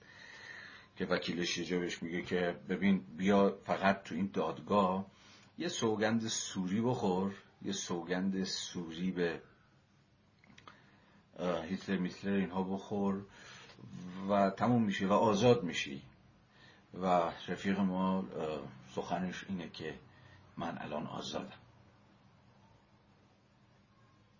حیرت انگیزه. حیرت انگیزه.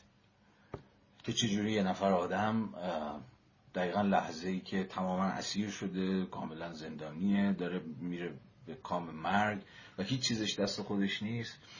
ولی دقیقا در این لحظه می‌تونه بگه که من آزادم. و این حرف رو نه سر جور توهم بلکه اتفاقا به معنای بقایت کانتی داره می‌زنه. یعنی که من دارم خود آین تصمیم می‌گیرم. در این لحظه اون اتفاقا اون فشارهای بیرونی که من وادار می‌کنه که بگم باشه بابا غلط کردم منم یکی از شما های هیتلر. و اون اونی که داره منو وادار می‌کنه که چون چنان عملی ازم سر بزنه و به این معنا من چه آزادی دارم.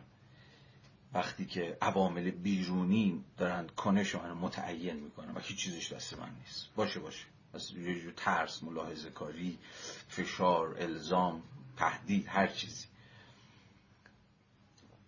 حالا هر چقدر اون بیرون باشم و آزاد باشم ولی آزاد نیستم.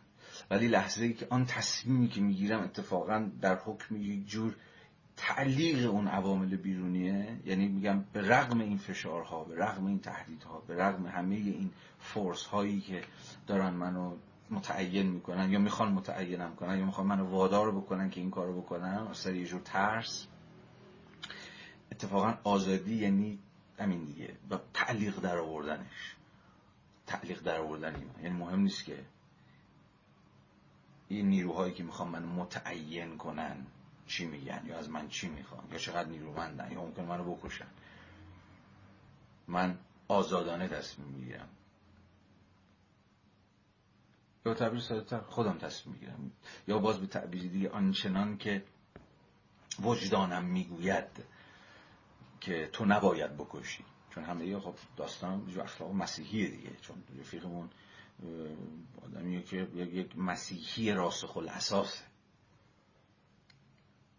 و تمام وجودش رو این اصل پر کرده که تو نباید بکشی. و به این وفاداره و به این معنا می‌تونه یک شخصیت همساز باشه. شخصیتی که تعارضی بین آنچنان که فکر می‌کنه و آنچنان که عمل می‌کنه نیست. حالا هزینهش هرچی می‌خواد باشه.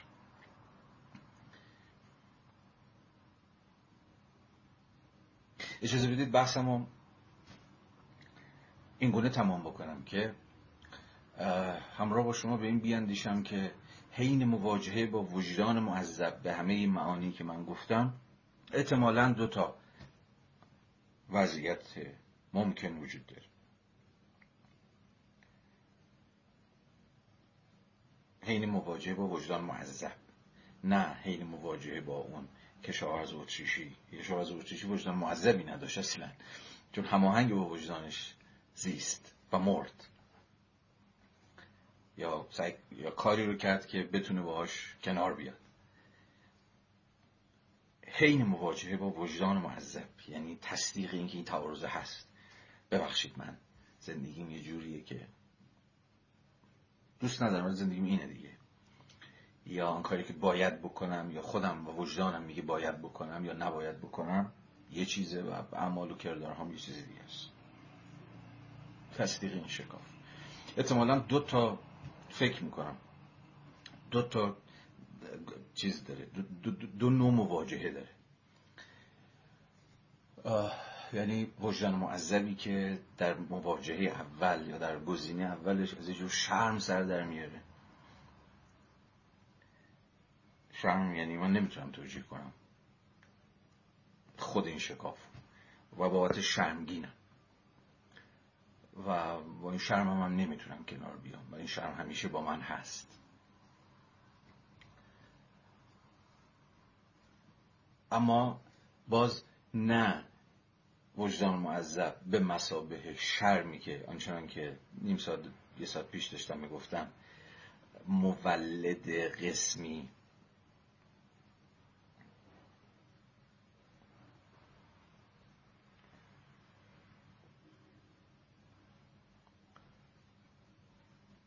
توجیهه. خب وجدان معذب دیگه. چه کار دیگه بیشتر از این می‌تونم بکنم؟ نه اتفاقا وجدان معذبی که از مجرای تبدیل شدنش به شرم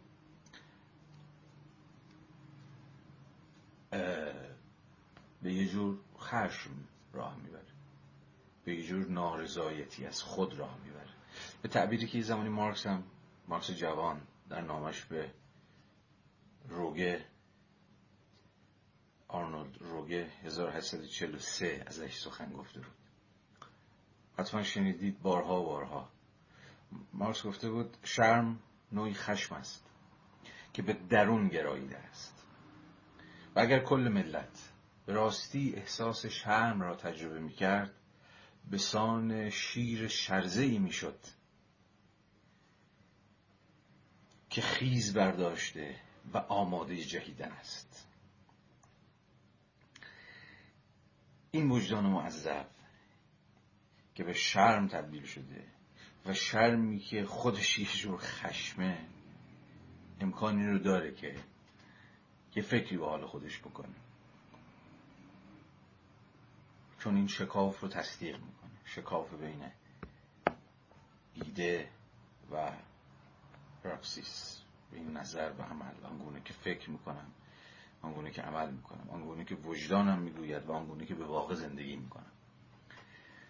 اما اما مواجهه دوم با وجدان معذب نه تبدیل شدنش به شرم که بلکه تبدیل شدنش به ایدولوژیه و اون چیزی بود که در پیش داشتم می‌گفتم. که خود ایدولوژی اینجا به معنای طبیعی سازی و شرم. شرمی که توی مواجهه اول قرار بود از به یه جور خشم به یه جور نارضایتی تبدیل بشه و اون شکاف رو تصدیق بکنه. تو مواجهه دوم وقتی به ایدئولوژی تبدیل میشه خود شرم و طبیعی می‌کنه. به این اعتبار اصلا شرم از شرم بودن میندازه. همینی که هست. چکار می‌تونم بکنم؟ کاری از دستم بر نمیاد وجدانم که راضی نیست اما چه انتظاری ازم هست؟ این وجدان معذبه در این صورت بندی دومش مثلا بخشی از چیزه. بخشی از ماشین بسترید وضعیت. یعنی آدم هایی که خود, خود این عوض پذیرش این شکاف پذیرش تنشی که این شکاف داره خود زندگی رو و, در واقع توجیه ناپذیری این این شکاف. این که من نمی‌تونم اینو توجیهش کنم. به این همواره مسئله زخم با من باقی میمونه تا آخرین روزی که زندم وقتی طبیعیش می‌کنید میگید خب همینه که هست. اون موقع تمام تنش این وضعیت رو ازش می‌گیرید. اون چیزی بود که مثلا آرنت میگفتش که آلمان ده 1930 اصلا به این وجدان معذب نیازی نداشت. بلکه این فقط یه راه فرار بود. راه فرار بود که آدم ها خودشون رو آروم کنن. بگن دلم نیست اما انجامش میدم. همین. اجازه می‌خوام که بحث همینجا تمامش کنم خب می‌دونم. خیلی خسته نشده باشین و مهیا به یه بحث دیگه باشید. بحثی که می‌خوام مطرح بکنم خب چون که پیداست بحث مستقلی است. اما در عین حال نسبت هایی به نظرم کاملا در هم تنیده و درونی با بحثایی که در پارت قبل در خدمتتون بودم داره. ولی برقراری نسبت ها دیگه کار شماست که خود موضوع دیگری است. حال چی شد که من به ارهارد رسیدم و چی شد که تصمیم گرفتم این بحث رو با شما در میون بگذارم؟ خب یه دلیل ساده داشت و اونم برمیگرده به مطالعات کانتی که اخیرا درگیرش شدم به ویژه فلسفه عملی کانت. یعنی بحث کانت مشخصا راجع اخلاق و سیاست. و بهتر از من می‌دونید که سنت پسا کانتی یعنی شاگردای کانت یا کسایی که به حال به نوعی کانتو جدی گرفتن کانتو خوندن و سعی کردن در مسیرهای دیگری ادامهش بدند خیلی چندگانه است. یه جریانی داریم که دست بر غذا جریان به تعبیری می شود گفت خیلی مقفولیه. در سنت کانت پژوهی و خیلی کمتر بهشون ارجاع داده میشه که می‌تونیم اسمشون رو بذاریم کانتی های چپ.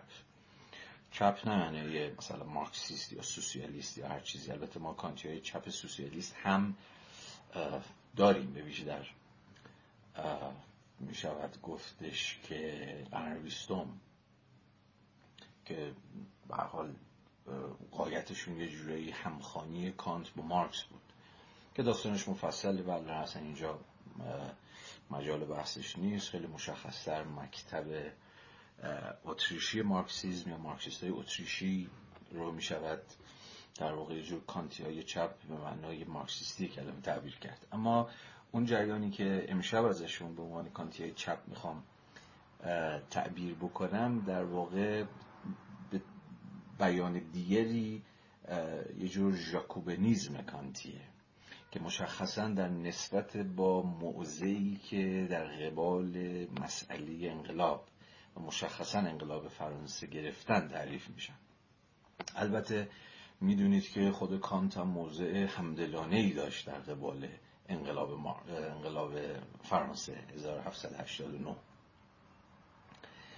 اما در این حال به شکل خیلی پارادوکسیکالی و به شکل پرتنشی با اینکه دلش با انقلاب فرانسه بود و تا آخرین روز هم از کلیت انقلاب دفاع می‌کرد. اما در نظریه سیاسی و نظریه اخلاقیش هر شکلی از انقلاب و شورش یا هر چیز شبیه به این رو که قرار بود به, به امهای دولت و به فروپاشی ساورنتی یا همون حاکمیت منجر بشه رو به شدت نفی می‌کرد. یعنی ما با یه جور منع مطلق انقلاب در کانت مواجهیم. و این برای کانت پژوهان همیشه یک چالش نفسگیر بوده که چجوری بتونن این دوتا موزه رو آشتی بدن با هم دیگه. یعنی چطور کانت از یک طرف هوادار انقلاب فرانسه است یعنی همون انقلابی که در زمان حیات خودش به وقوع پیوست ولی در عین حال از حیث نظری انقلاب رو نفی می‌کنه. و نفی که چه ارز کنم هر در واقع کاملا منعش می‌کنه.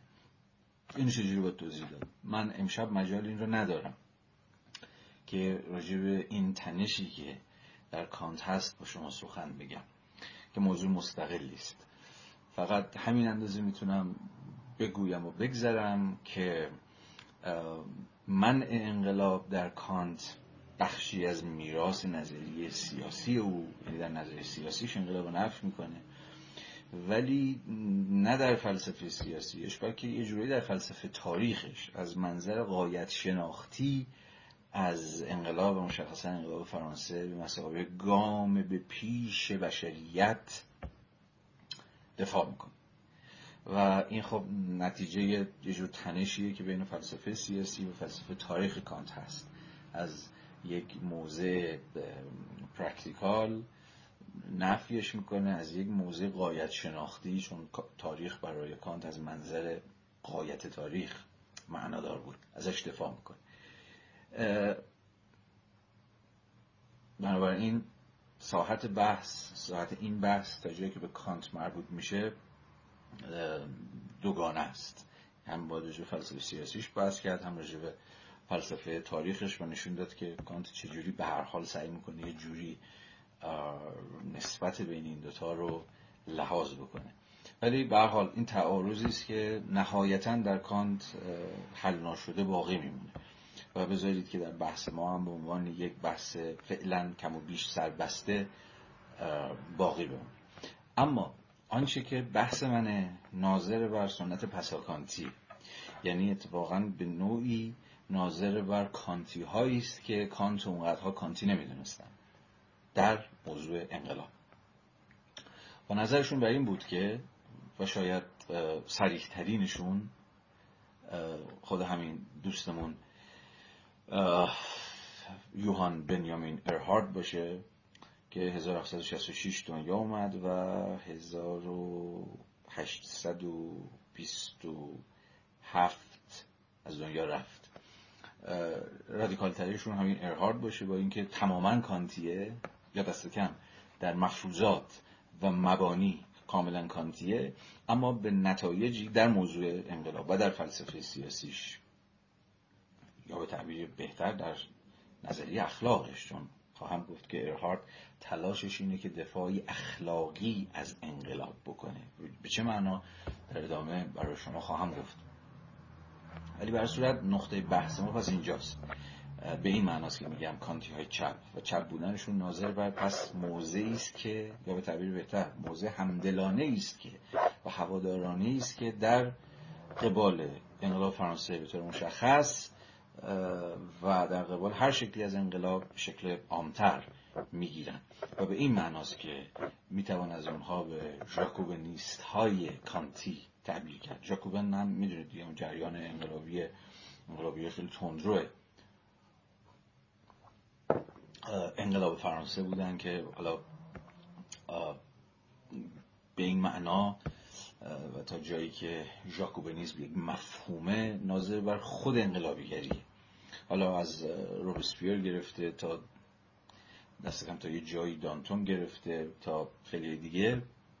و خود سرنوشت مشخصی که ژاکوبن های فرانسه پشت سر گذاشتن اما اصطلاح ژاکوبنیزم که همین امروز هم هنوز کم و بیش رایج ناظر بر پس به این اعتبار در واقع یه جور اتوس انقلابیگرانه است یا انقلابیگری. ژاکوبینیست کانتی پس به این اعتبار کسایی هستند که با اتکای کانت از انقلاب دفاع می‌کنن. یعنی خطی که دست کم خود کانت دنبال نکرد. چون چون که دیدیم کانت از منع مطلق انقلاب و شورش و قیام و هر چیزی شبیه به این سر در آورد که گفتم داستانش مستقل. پس ما از مجرای خانش این جستار کوتاه از ارهارد که در فارسی چیزی بشه هشت صفحه است ولی خب خودش بخشی از این کتابه. کتابی که ارهارد 1995 نوشت یعنی تقریبا اواخر عمر کانت. با عظیمت از کانت به نتایج غیر کانتی می‌رسه در قبال مسئله انقلاب. حالا ببینیم چگونه و چرا موضع ارهارد به نظر می‌رسه که موضع تأمل برانگیزی است و موضع راهگشایی است. اگر نه از منجای جو معاصر سازی که دست کم حیث تاریخی به عنوان بخشی از جریان کانتی های چپ یا همون Jacobinist های کانتی. خب این مقدمه رو یه ذره گفتم تا context بحث دستتون باشه که بدونید از کجا داریم بحث می‌کنیم و قصه از چه قرار اما برای اینکه بحث ارهارد جا بیفته من باید دقایقی که امیدوارم خیلی طول نکشه باز راجب خود کانت حرف بزنم. یا راجب اون فرازهایی از کانت که مشخصا در بحث ارهارد اهمیت پیدا می‌کنه. و خوبیش هم اینه که می‌تونیم به اون در واقع جستار معروف خود کانت یعنی در پاسخ به پرسش روشن نگری یا روشنگری چیست ارجاع بدیم. گرچه همین چیزی که ارهارد میگه بر تقریبا کل فلسفه عملی کانت اتکا داره. نه فقط همین مقاله روشنگری چیست خود بنیادگذاری برای متافیزیک اخلاق خود نقد عقل عملی و دیگر کارهایی که کانت در فلسفه عملیش کرده. ولی فعلا در اینجا ارجاع به همین جستار کوتاه کانت برای پیشبرد بحثمون و برای آشنایی با مقدمات و مفروضات کانتی بحث ارهاد کفایت می‌کنه. خب پس پیش از اینکه بریم سراغ جستار ارهارد رو بحث بکنیم من یک فراز از فقط جستار در پاسخ به روشنگری چیست کانت رو با شما می‌خونم و اندکی راجبش بحث می‌کنم تا در ادامه که میریم سراغ ارهارد با ارجاعاتی که به این جستار کانت میدم روشن باشه که ارهارد چگونه بحث کانتی رو به تعبیری از آن خود می‌کنه. با کانت شروع می‌کنه ولی به نتیجه غیر کانتی می‌رسه که حالا خواهیم خب این اینجا در این کتاب که حالا من معرفیش هم کردم منتشر شده که خیلی مهمی از حیث اینکه جستارهای بسیار تعیین کننده ای از حیث تاریخی در این کتاب جمع شده. اسمش هم هست روشن نگری چیست که سیروس آریانپور ترجمه کرده. مجموعی از مقالاتی که کانت، لسینگ، هردر، هامان ریم، ارهارد، مندلسون و دیگران نوشتن که یه جورایی همه این جستارها که جمع شدن دقیقا راجع به همین مفهوم enlightenment و غیر از شاید بشود گفت موضع گیورگ فردریش هامان که خب یه متفکر به شدت ضد روشنگری ضد کانت و اینجور داستان ها بود. بقیه مقالات تقریبا همشون در دفاع از روشنگری نوشته شدن و خب مهمترینشون هم به تعبیر همین مقاله خود کانت که شاید قبلا خونده باشید. منم در جلسات دیگری بارها بارها به این جستار ارجاع دادم. الان مجال این رو خواهیم داشت که به اختصار به همون پاراگراف اولش بحث بکنیم. کانت در همون ابتدای جستارش می نویسه روشنگری یا اون enlightenment که عموما ما به روشنگری ترجمهش می‌کنیم ولی آقای آریانپور به روشن نگری ترجمهش کرده حالا فارغ از روشنگری یا روشن نگری از این ترجمه که بگذاریم. ولی کانت می نویسه روشن نگری خروج آدمی است از نابالغی به تقصیر خیشتن خود. خب هم در همین جمله اول تقریبا هر آنچه که ما از فلسفه عملی آقای کانت لازم داریم به طرز خیلی فشرده جمع شد و اگر همین یه جمله اول رو بفهمیم به نوعی می‌توانیم ادعا کنیم که همه گام های لازم برای فهم فلسفه عملی کانت رو یعنی بحث که ناظر بر اخلاق سیاست و حقوقا رو همین گام ها رو برداشتیم. خب اول از هر چیز روشنگری یه جور خروجه یه جور اکسودوسه. این خیلی نکته مهمیه و خیلی تعریف آغازین به نظر من قاطعانه است. یه جور خروج.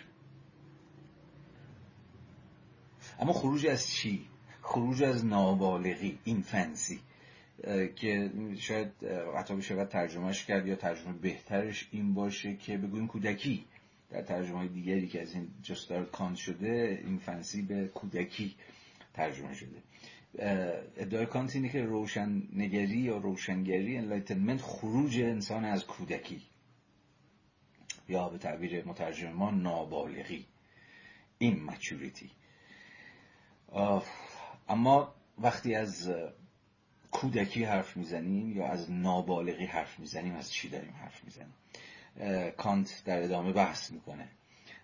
و اجازه بدید که در ادامه به این مفهوم برگردیم چون فوق العاده این مفهوم اینفنسی و در برابر کودکی و در برابر مفهوم مچوریتی یا بلوغ مساوی دوگانه اهمیت تعیین کننده ای دارن. اما ادعاش اینه که خروج آدمی است از کودکی به تقصیر خیشتن خود. خب این تبصره مهمی میشه در صورت بندی کانت.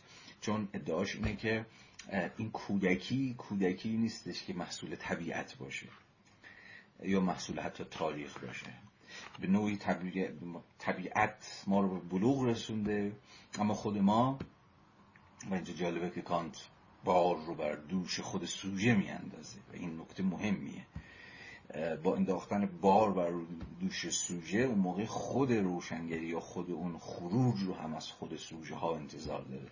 یعنی این خود سوژه است که باید از این کودکی به تقصیر خیشتن خود پاشو فراتر بگذره و گام بگذاره به مرحله بلوغ به مرحله مچوریتی.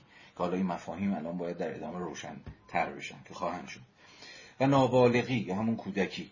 ناتوانی در بکار گرفتن فهم خیشتن است بدون هدایت دیگری. خب اینجا خود مفهوم این فنسی رو کانت به روشنی توضیح میده که کودکی چیزی نیست جز اگه بخوام از تعابیر خود کانت استفاده بکنیم چیزی نیست جز هترونومی که می‌تونیم ترجمهش کنیم به دیگر آینی یا دیگر فرمانی.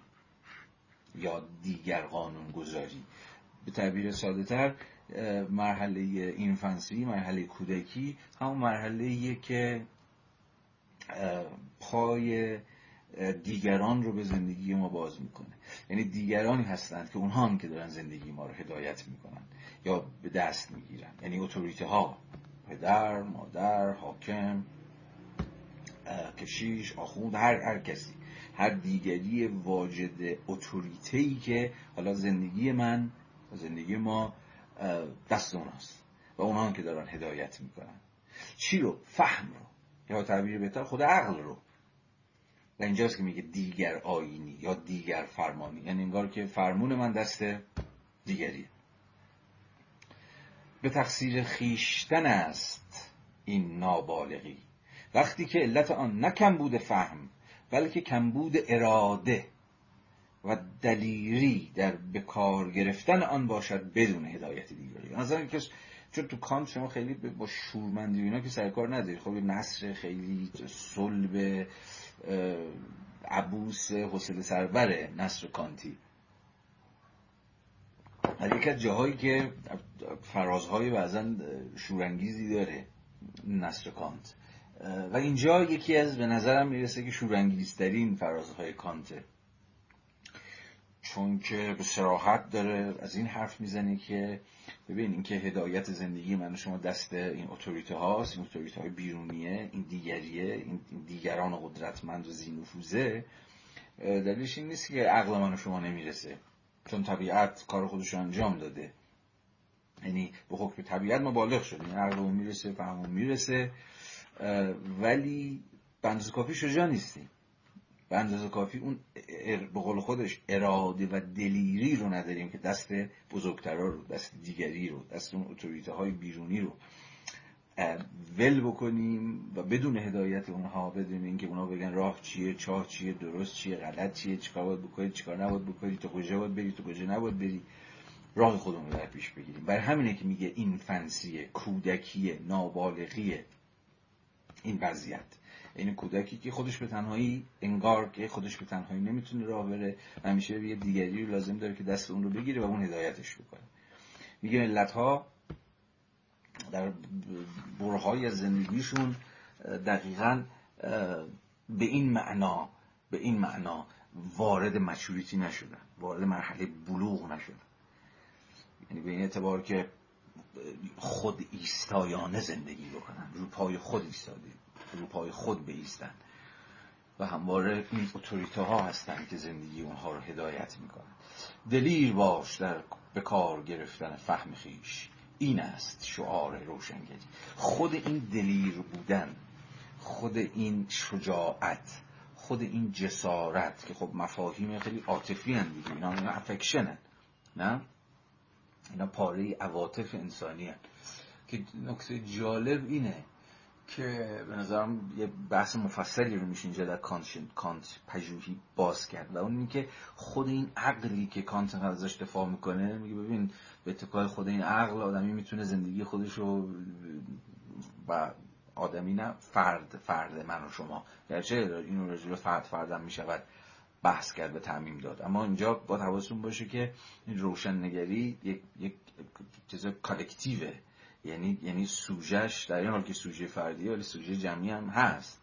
یعنی ملتی که این یا جمهور مردمی که این شجاعت و این دلیری رو دارن که شروع و دست دست ول کنن دست بزرگتر رو و رو پای خودشون بیستن و در پی خود آین شدن باشن.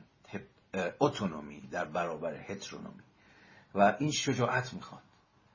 یعنی خود عقل برای اینکه فرزیده بشه قبل از لوگوس قبل از اینکه اصلا لوگوس شروع کنه به کار کردن عقل شروع کنه به کار کردن قبلش یه, یه،, یه افکشنی لازمه. یه شورمندی لازمه که بگه آقا دستتو ول می‌کنم حالا افتادم زمین خوردم مثل کودکی که کودکی که این جرأت رو می‌کنه یه یا یه جایی ناگزیری که این جرأت رو بکنه که دست پدر مادرش رو ول بکنه و حتی ده بارم زمین خورد خورد به در خورد به دیوار پاش زخم شد. اما این جسارت رو داشته باشه که رو پای خودش بیسته و راه خودش رو پیدا بکنه. این رو در قبال جمهور مردم هم می‌شود به کار برد. یعنی مردمی که این جسارت رو به خرج میدن که عقلشون رو به کار بندازن و به اتکای عقل جمعی خودشون و به اتکای همه تنشهایی که در خود عقل وجود داره در محدودیت هایی که خود عقل داره و چه کسی بیشتر از کانت به رغم اینکه از اتوریته های بیرونی از خلاص شدن از اتوریته های بیرونی دفاع می‌کنه تمام قد.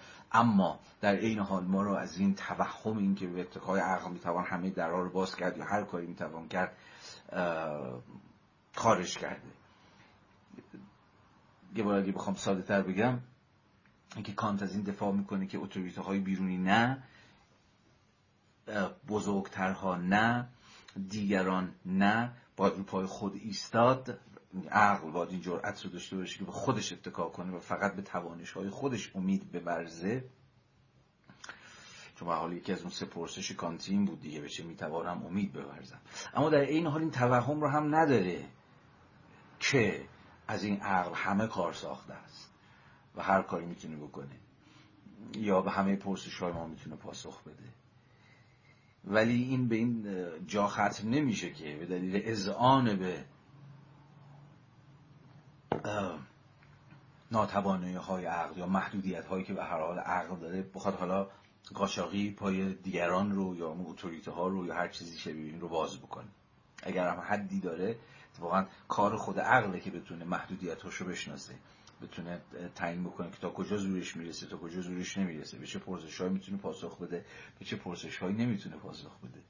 یعنی یه جور همامیزی هست در کانت. هم، هم، همامیزی بین نفی مطلق اتوریته های بیرونی و در عین حال یه جور تواضع باز دوباره خود عقل.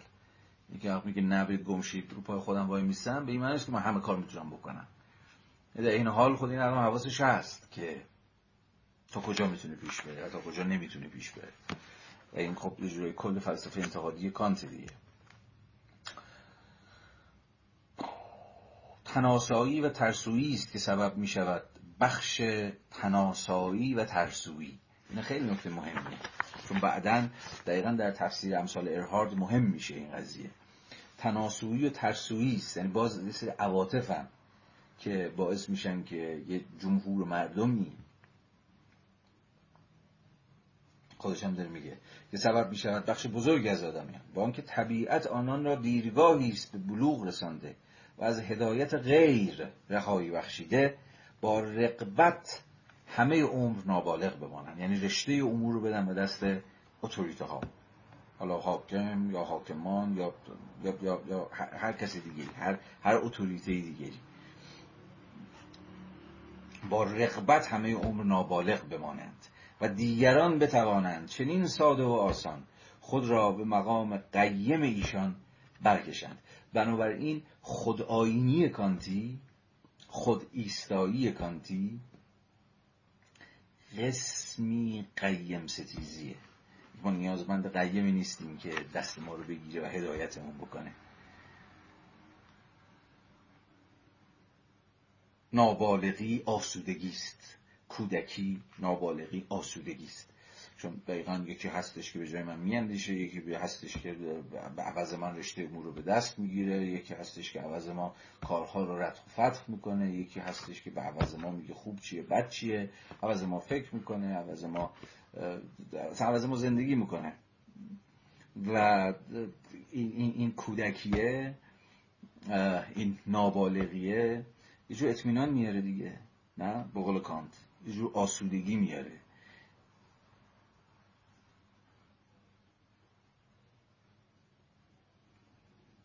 چون در برابر خداین شدن که عملا یعنی آزاد شدن و پذیرش مسئولیت آزادی وقتی اون کودک قصه ما دست بابا مامانش رو ول می‌کنه و به یک معنای آزاد میشه دست کم از این اتوریته های از این دیگری های بیرونی آزاد میشه حالا تازه اول قصه است. چون باید بتونه از پس خودش بر بیاد باید بتونه راه رفتن یاد بگیره باید بتونه با دیگران کار بکنه با دیگران کنار بیاد زندگی خودش رو به دست بگیره. و این خب پر مخاطره است پر تردیده پر تنشه پر قصه است. خب خیلی وقتا آدم فکر می‌کنه که کیه که از اون خوشش بیاد؟ کیه که اون آرامش و آسایش زندگی که محصول اینه که رشته امور دستی دیگریه و مسئول اونه و قیم اونه و مسئول اونه و فلان و فلان رو بخواد رها بکنه و به قول کانت خروج کنه از این آسودگی از این فراغت از این آسایش و خودش مسئولیتش رو بگیره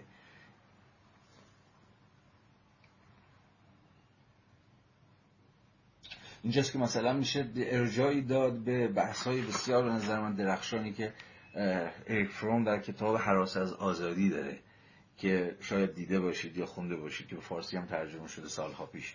اریک فروم اتفاقا با یه جور مسیر کانتی در کتاب حراس از آزادی سعی کرده بود خود برآمد فاشیزم رو توضیح میده فاشیزم از دل جامعه آلمان از دل جامعه که یادم کانت داشت.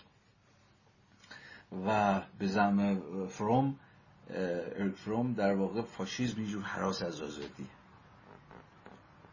اینکه بخش بزرگی از جامعه آلمان دقیقا با همین صورت بندی کانتی اون آسودگی رو اون آسودگی حاصل از نابالغی و کودکی رو که محصول سپردن رشته امور به یک قیم به یک پیشوا به یک رهبر بود رو در یه دوره ترجیح داد به آزادی. و به تنش هایی که و به تردیدهایی که خود آزادی با خودش میاره. اسم, اسم کتابم به این معنا خیلی گویاست دیگه حراس از آزادی. میگه ملت آلمان تو در 1930 دقیقا در سیمای پیشوا هیتلر در چهره این اتوریته که ادعای این رو می‌کرد که زندگی ها رو به دست خواهد گرفت و زندگی ها رو هدایت خواهد کرد و از اون آشوب و سردرگمی و تنشهایی که ملت آلمان در فاصله بین دوتا جنگ گرفتار شده بود رهایی خواهد بخشید میگه برای بخش بزرگی از طبقات و اخشار اجتماعی در آلمان بسیار بسیار جذاب بود. گور بابای آزادی.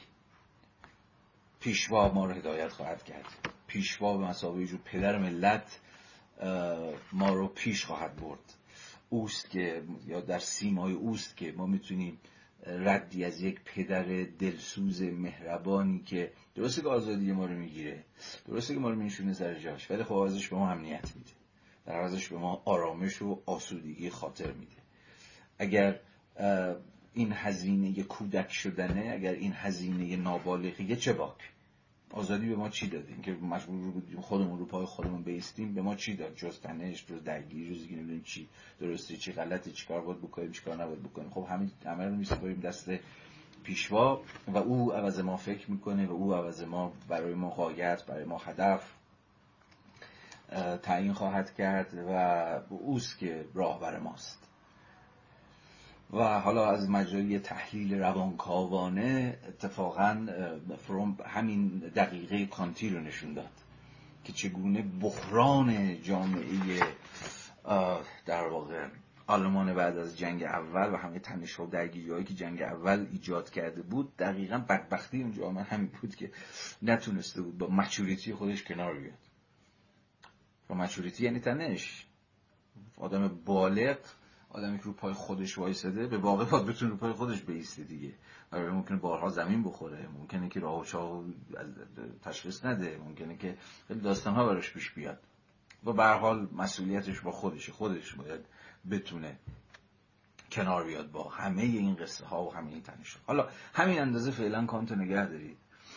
با همین مفهوم خداینی و بلوغ آزادی قبول سر قبول سرنوشت یا پذیرش مسئولیت سرنوشت و همه این مفاهیم در واقع با همه این مفاهیمی که ارهارد بازی می‌کنه و کار می‌کنه با این مفاهیم و از دلش یه جور نظریه حق انقلاب بیرون می‌کشه. حالا چگونه؟ خیلی پیش دستانه به شما بگویم که دفاعی که ارهارد از انقلاب می‌کنه و کانت نمی‌کنه. حالا چرا کانت نمی‌کنه؟ چرا به رغم اینکه از این خدایین شدن جمهور دفاع می‌کنه؟ از این آزادی دفاع می‌کنه از این خروج از کودکی دفاع می‌کنه. ولی حتی در وضعیت هایی که پای یک حکومت به اصطلاح درگیر ظلم و ستم و اینها هم در کاره اما حکم به انقلاب نمیده و تا در اینجا هم انقلاب رو معنی می‌کنه و اصلا قدغن می‌کنه. میگه بالاترین مجازات ها رو هر, هر شکلی از انقلاب و شورش داره. به اختصار به این دلیلی که کانت فکر می‌کرد به حال اگر که حکومت رو بزنیم برمیگردیم به وضع طبیعی که خب همه این ریشه داره در خود سنت فلسفی سیاسی پیش از کانت. و اینجا به شدت اتفاقا کانت هابزیه. چون که در واقع این میراث هابز بود. که چنین صورت بندی کرده بود که وضع طبیعی یعنی وضع بدون دولت یعنی وضعی که توش دولتی وجود نداره که رو برقرار بکنه وضع جنگ علیه جنگ همه علیه همه است در اون وضع طبیعی آدم هم دیگر میشه وضع آشوب و جنگ داخلی و بزن بزن. هیچ چیزی سنگی رو سنگ بند نیست نظمی برقرار نیست و و در اونجا به نوعی به تعبیر کانتی دوباره قسمی هترونومی برقرار میشه. در وضعیت آشوب در وضعیت بیدولتی در وضعیت آنارشی در وضع طبیعی که می‌تونه محصول انقلاب باشه.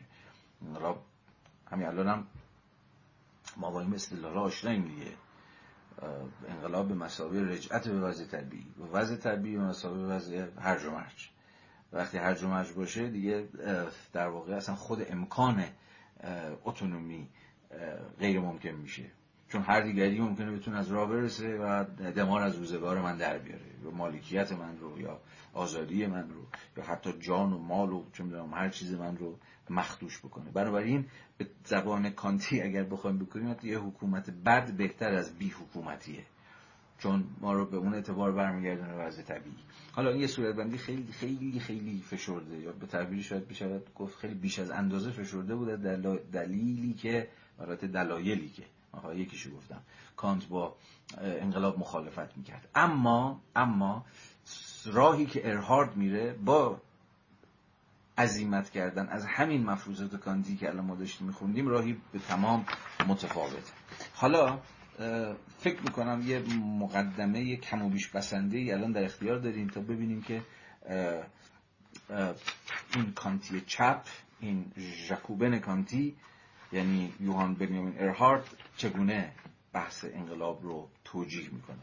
اما توجیهی نه از زبان حقوق نه حتی توجیهی از زبان سیاست بلکه یه توجیه اخلاقی. یعنی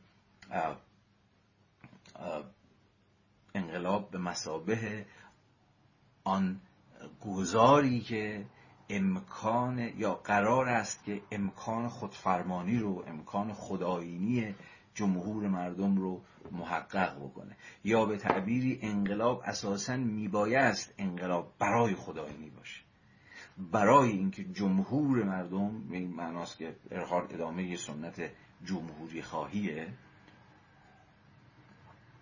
چون اتکای سنت جمهوری خواهی است که اساسا فکر خدایین شدن مردم این که خود مردم خود می‌توانند سرنوشت خود را به دست بگیرند.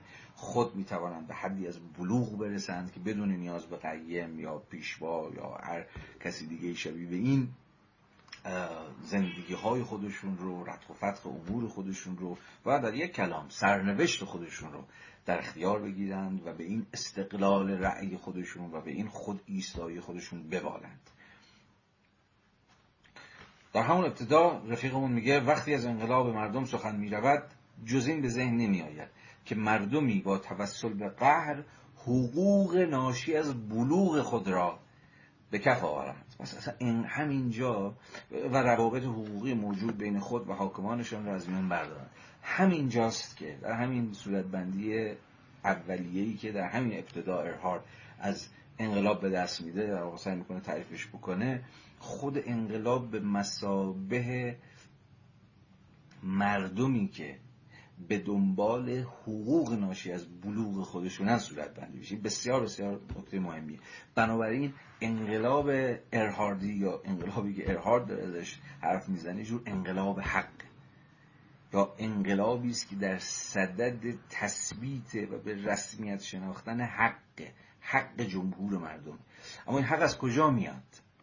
که من حق دارم یا می‌تونم ادعا کنم که من صاحب حق هستم از کجا میاد؟ دقیقا از خود بلوغ از خود اون مشوریتی از خود اون خود ایستایی. یعنی دیگه ما با از اون الگوی سنتی و کلاسیک فلسفه سیاسی پیش انقلاب فرانسه یا پیش ژاکوبنی فاصله گرفتیم که در واقع مردم رو به مسابه رعیت یا مردم مسابه گوسفندهایی که احتیاج به یه قیمی دارن احتیاج به یه بابایی دارن که مموراتشون رو به نیابت اونها در دست بگیره و در برابر راه سعادت و خوشبختی رو بهشون نشون بده از این دیگه فاصله گرفتیم. نه؟ به تعبیر یه ذره کم و بیش نخنما شده ولی به نظرم هنوز بسیار بسیار گویا بنیاد صورتبندی ارهارد اینه که دیگه به جمهور مردم به مسابه رعیت نمی‌توان نگریست. بلکه ما در اون عصری هستیم این خیلی نکته مهمیه که 1795 همه اون کانتیاز اون خود کانت حتی کانت در مقدمه ویراست اول نقد عقل محض به سراحت یک فهم تاریخی داشت از کاری که خودش داره می‌کنه. و عصر ما اصلا عصر کریتیکه. یعنی یک جور خداگاهی تاریخی راهبر خود کانت بود. به این اعتبار که حرفشون بود که دیگه گذشت. دیگه گذشت دورانی که ما بدون کریتیک یعنی بدون نقد و بدون سنجش میپذیرفتیم باورهایی که یا ارزشهایی که یا نظامهای فکری که وجود دارن. این حکم کانت بود در همون هیچی نقد عقل محض اگر نخوندید یا نمی‌خونید دست کم با خودتون مهربون باشید و مقدمه ویراست اول رو بخونید که بسیار بسیار مقدمه فارغ از فشرده ادعاهایی که کانت به کل صورتبندیش از عقل محض می‌کنه اما واجد این خداگاهی تاریخی هم هست. یا به تعبیر بهتر واجد این اعلام تاریخیه. کانت داره اعلام می‌کنه که آقا الان لحظه خاصیه در دل تاریخ. یعنی شاید با کانت که خب این با تفسیر فوکو هم خیلی جور در میاد دیگه. شاید با خود کانت که اصلا لحظه اکنون اندیشیدنی میشه. یا این پرسش پیش میاد که اکنون دقیقا چه لحظه ایه یا باز به تعبیر دیگه این پرسش مطرح میشه که اکنونمون رو چگونه باید بنامیم؟ یا به تعبیر باز دیگه اکنون ما از چه حیث از گذشته ما جدا میشه؟ این شاید بیشتر از هر کسی با کانت که معنادار میشه. چون کانت بود که در اون مقدمه به صدای رسا اعلام کرد که ببینید این لحظه که ما درش هستیم عصر نقده عصر کریتیکه. با همه دلالت هایی که کریتیک به مسابقه نقد یا سنجش یا ارزیابی یا هر چیزی دیگه شبیه به این داره. هر از گاهی این آیکونایی که این گوشم میاد بامزه است. بعضی وقتا خنده است بعضی وقتا گریه است. و من هر از گاهی از خودم می‌پرسم که خب اون لحظه که گریه است یعنی چی؟ اون لحظه که مثلا خنده شیطنت آمیزه یعنی چی؟ نمی‌دونم. حالا معنی شاید که هست اما برگردیم به بس پس این مهمه. که با کانت ما با یک جور تعریف د پرزنت مواجه میشیم. و این تاکید بود که خود فوکو به ویژه در خانشی که اتفاقا از همین مقاله روشنگری چیست داشت برش دست گذاشته بود که با کانت که لحظه اکنون پرابلماتیک میشه. و دوستمون ارهارد هم بر همین بنیانهای کانتی داره بحثش رو پیش می‌بره. این بنیان کانتی که دیگه جمهور مردم رعیت نیستند. و مردم به حدی از بلوغ رسیدند یا قرار است که برسن چون باز همه این بحث مبتنی یه فلسفه تاریخ هم هست دیگه. فلسفه تاریخی که باور داره که بشریت یا انسانیت یا هر چیزی در یک مسیری قرار گرفته در یک مسیر توقف ناپذیری که هر چقدر مانپانه جلوش باشه در این مسیر قرار است که به بلوغ برسد.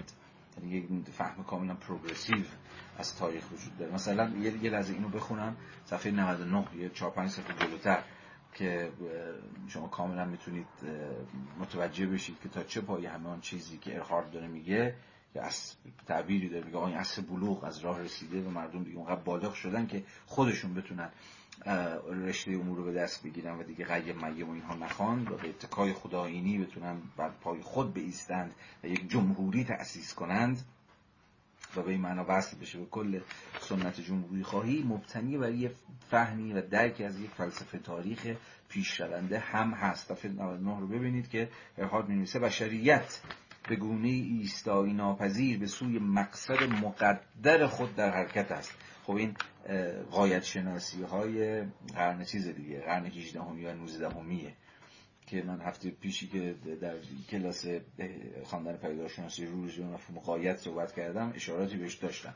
ولی ببینید تا چه پایه یه فلسفه تاریخ قایت نگارانه داره و از این حس تا حدی کانتی هم هست که فکر می‌کنه آقا اصلا تقدیر بشریت اینه که گام به گام بره جلو و گام به گام خدایینتر بشه یا بتونه رو پای خودش بیسته. و هیچی نمی‌تونه اینو متوقف کنه. و الان و عصر ما یعنی عصر روشنگری یعنی مثلا سال 1795 همون عصره. همون عصر حصول مچوریتیه. یا دست کم آغاز مسیری است که به مچوریتی ختم میشه به بلوغ به خداینی ختم میشه. پس از این حرف نمی‌زنه که آینده از راه خواهد رسید که در اون آینده حالا مردم در حدی از چیز می‌رسن به یک حدی از قدرت و توان و خداینی و اینها می‌رسن. هنوز وقتش نرسید نه میگه همین لحظه و همینجا وقتشه به تعبیری. خب این باز یه بحثایی که مثال ها هست که مثلا تو فضای فکری خودمونم داریم که خب ناظر بر اینکه خب مردم آقا مردم هنوز عقلشون نمی‌رسه یا مردم هنوز به اندازه کافی اون فرهنگ رو ندارن یا اون آگاهی رو ندارن یا هر چیزی خب مدام مبتنی بر یه جور تعویق نامتناهی هر شکلی از خداینیه نه؟ چون مفروضش اینه که هنوز نه هنوز وقتش نیست هنوز آگاهی به حد نرسیده هنوز مردم اونقدر به اون فرهنگ که هنوز چی هست یا به اون آگاهی که بازم خیلی هنوز چی هست نرسیدن و تا نشود یا تا نرسیم مثلا اصلا وقت فرض بفرمایید که شکلی از خدایینی جمهوری خواهانه نرسیده است. این تنین این سخنان رو شما بارها و بارها در زندگیتون شنیدید و ممکنه خودتونم وسوسه شده باشید که باورش کنید یا به کارش ببرید. ولی به صورت تا جایی که به ارهارد مربوط میشه کل بحثش با همون یک جور اکنون گرایی که با کانت داره آغاز میشه که ناظر بر اعلام وضعیت اعلام همین وضعیتی که توش هستید به مسابه یک گسسته خود کانت هم داره میگه دیگه عصر نقده. یعنی چی؟ یعنی گسستی اتفاق افتاده. دیگه گذشتون دوران. دوران جدیدی آغاز شده. دوران نقد یا ارهارد گذشت دیگه دوران قیم معابی عصر دیگر آیینی زمان زمان تأسیس یک constitution یعنی یک قانون اساسی یعنی یک بنیان سیاسی بر وفق اصل خودآیینیه بر وفق اصلی که خود مردم رو حاکم زندگی خودشون می‌کنه. حالا فرم های بسیاری فرم های سیاسی بسیار چندگانه ای و متنوعی و گوناگونی می‌تواند وجود داشته باشد برای تحقق سیاسی این خدایینی بشریت به گونه ایستایی ناپذیر به سوی مقصد مقدر خود در حرکت است و هیچ بشری را قدرت این نیست که بتواند بگوید تا بدینجا و نه بیشتر از این. خیلی اعلامه یعنی کنش خیلی چیز دیگه. به زبان یه ذره بحثمون رو دقیق تر بکنیم. در اینجا ارهارد درگیر یه جور کنش اجراییه. در واقع مذارت می‌خوام. کنش گفتاری سپیچ اکته یعنی از مج... سپیچ هم گفتار به رغم گفتاری بودنش اما داره دست به اکت می‌زنه. یعنی داره یک وضعی رو اصلا برقرار می‌کنه. یعنی دیگه تموم شد اون دوران که یکی بیاد و بگی که خب آقا همین اندازه دیگه همین اندازه حقتونه یا تو همینجا اومدی دیگه بیشتر از این نه بشین سر جاتون نون ماستتون بخورید میگه نه روشنگری به اعتباری وقتی اتفاق بیفته وقتی این جمهور مردم این شجاعت رو پیدا بکنن که روی پای خیش ایستند و خود به جای خود بیاندیشند دیگه این به زمین بابا دست کم ایستایی ناپذیره و نمیشه متوقفش کرد و نمیشه براش حد گذاشت و بگیم همین نازی و دیگر نه.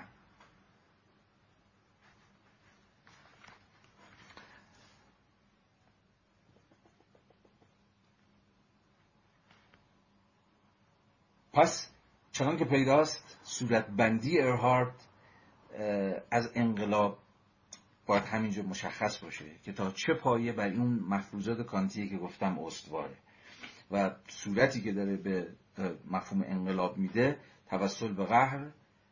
اما توسل به قهری که در واقع ناشی از اینه که مردم یا همون جمهور یا همون سوژه جمعی که قرار به دست به این گذار سیاسی بزنه به حق خودش که ناشی از بلوغ نه تنها پی برده بلکه می‌خواد این حق و استیفا بکنه این حق و فراچنگ بیاره.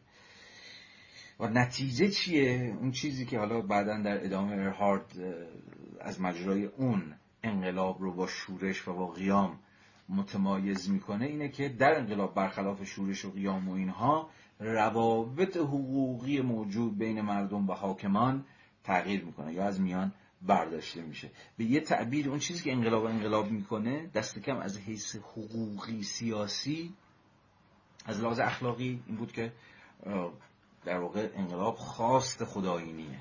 خواست خود تأسیس یک جمهوری خودآیینه.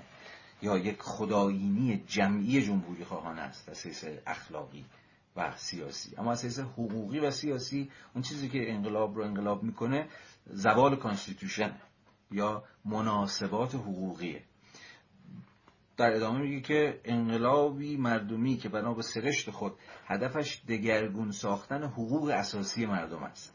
بنابراین انقلاب بودن انقلاب به دگرگونی است که در constitution یعنی در شالوده حقوقی مناسبات سیاسی بین حکومت و مردم ایجاد می‌کنه است که میشه معرف انقلاب. انقلاب ها constitution رو قانون اساسی رو عوض می‌کنن. یعنی کل شالوده سیاسی حقوقی رو زیر رو می‌کنن. اما میگه این انقلاب به این تعریف نباید با شورش که در آن فقط از اطاعت حاکمان سرپیچی می شود خب این شکلهای دیگه ای از یعنی شکل دیگری از اعتراض سیاسی دیگه تو شورش. در شورش برخلاف انقلاب فقط می‌تونه متناظر با یه جور سرپیچی باشه یه جور اعلام نارضایتی باشه بدون تغییر constitution بدون تغییر مناسبات سیاسی حقوقی. و همچنین نباید ان را با قیام همسان انگاشت که هدف آن از میان برداشتن ناحقی ها و خودسری های حکومت و رسم های ستمگرانه است. پس شورش و انقلاب که هر دو شکلی از اعتراض سیاسی‌ان فارغ از در واقع دیگر بحث ها تفاوتشون با انقلاب اینه که می‌تونن درون چارچوب هم اتفاق بیفتن. درون چارچوب های حقوقی موجود می‌تونه چیزی چون شورش در کار باشه. اینجور سرپیچی از حاکمان مثلا برای اعتراض به یک مورد خاص یا به یک سیاست مشخص یا هر چیزی دیگه شبیه این. و قیامی که میگه که در واقع هدفش مهار یا از میان برداشتن یا تعدیل خودسری های حاکم و رسم های ستمگرانه است.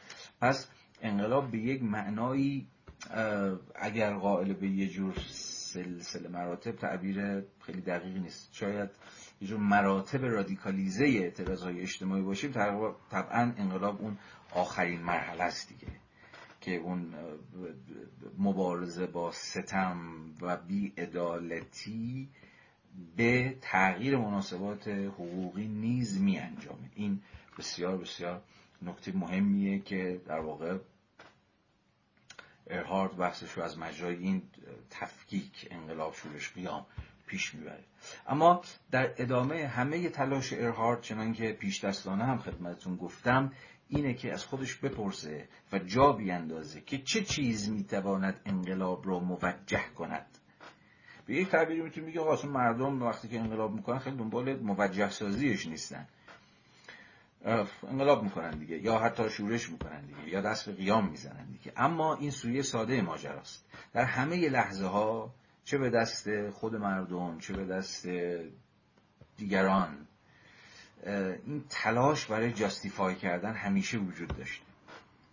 و هیچ اعتراض سیاسی در هیچ دوری از تاریخ نتونسته خودش رو از این الزام به اینکه خودش رو توجیه کنه یعنی حقانیت خودش رو به کرسی بنشونه شونه خالی بکنه و فرار بکنه ازش.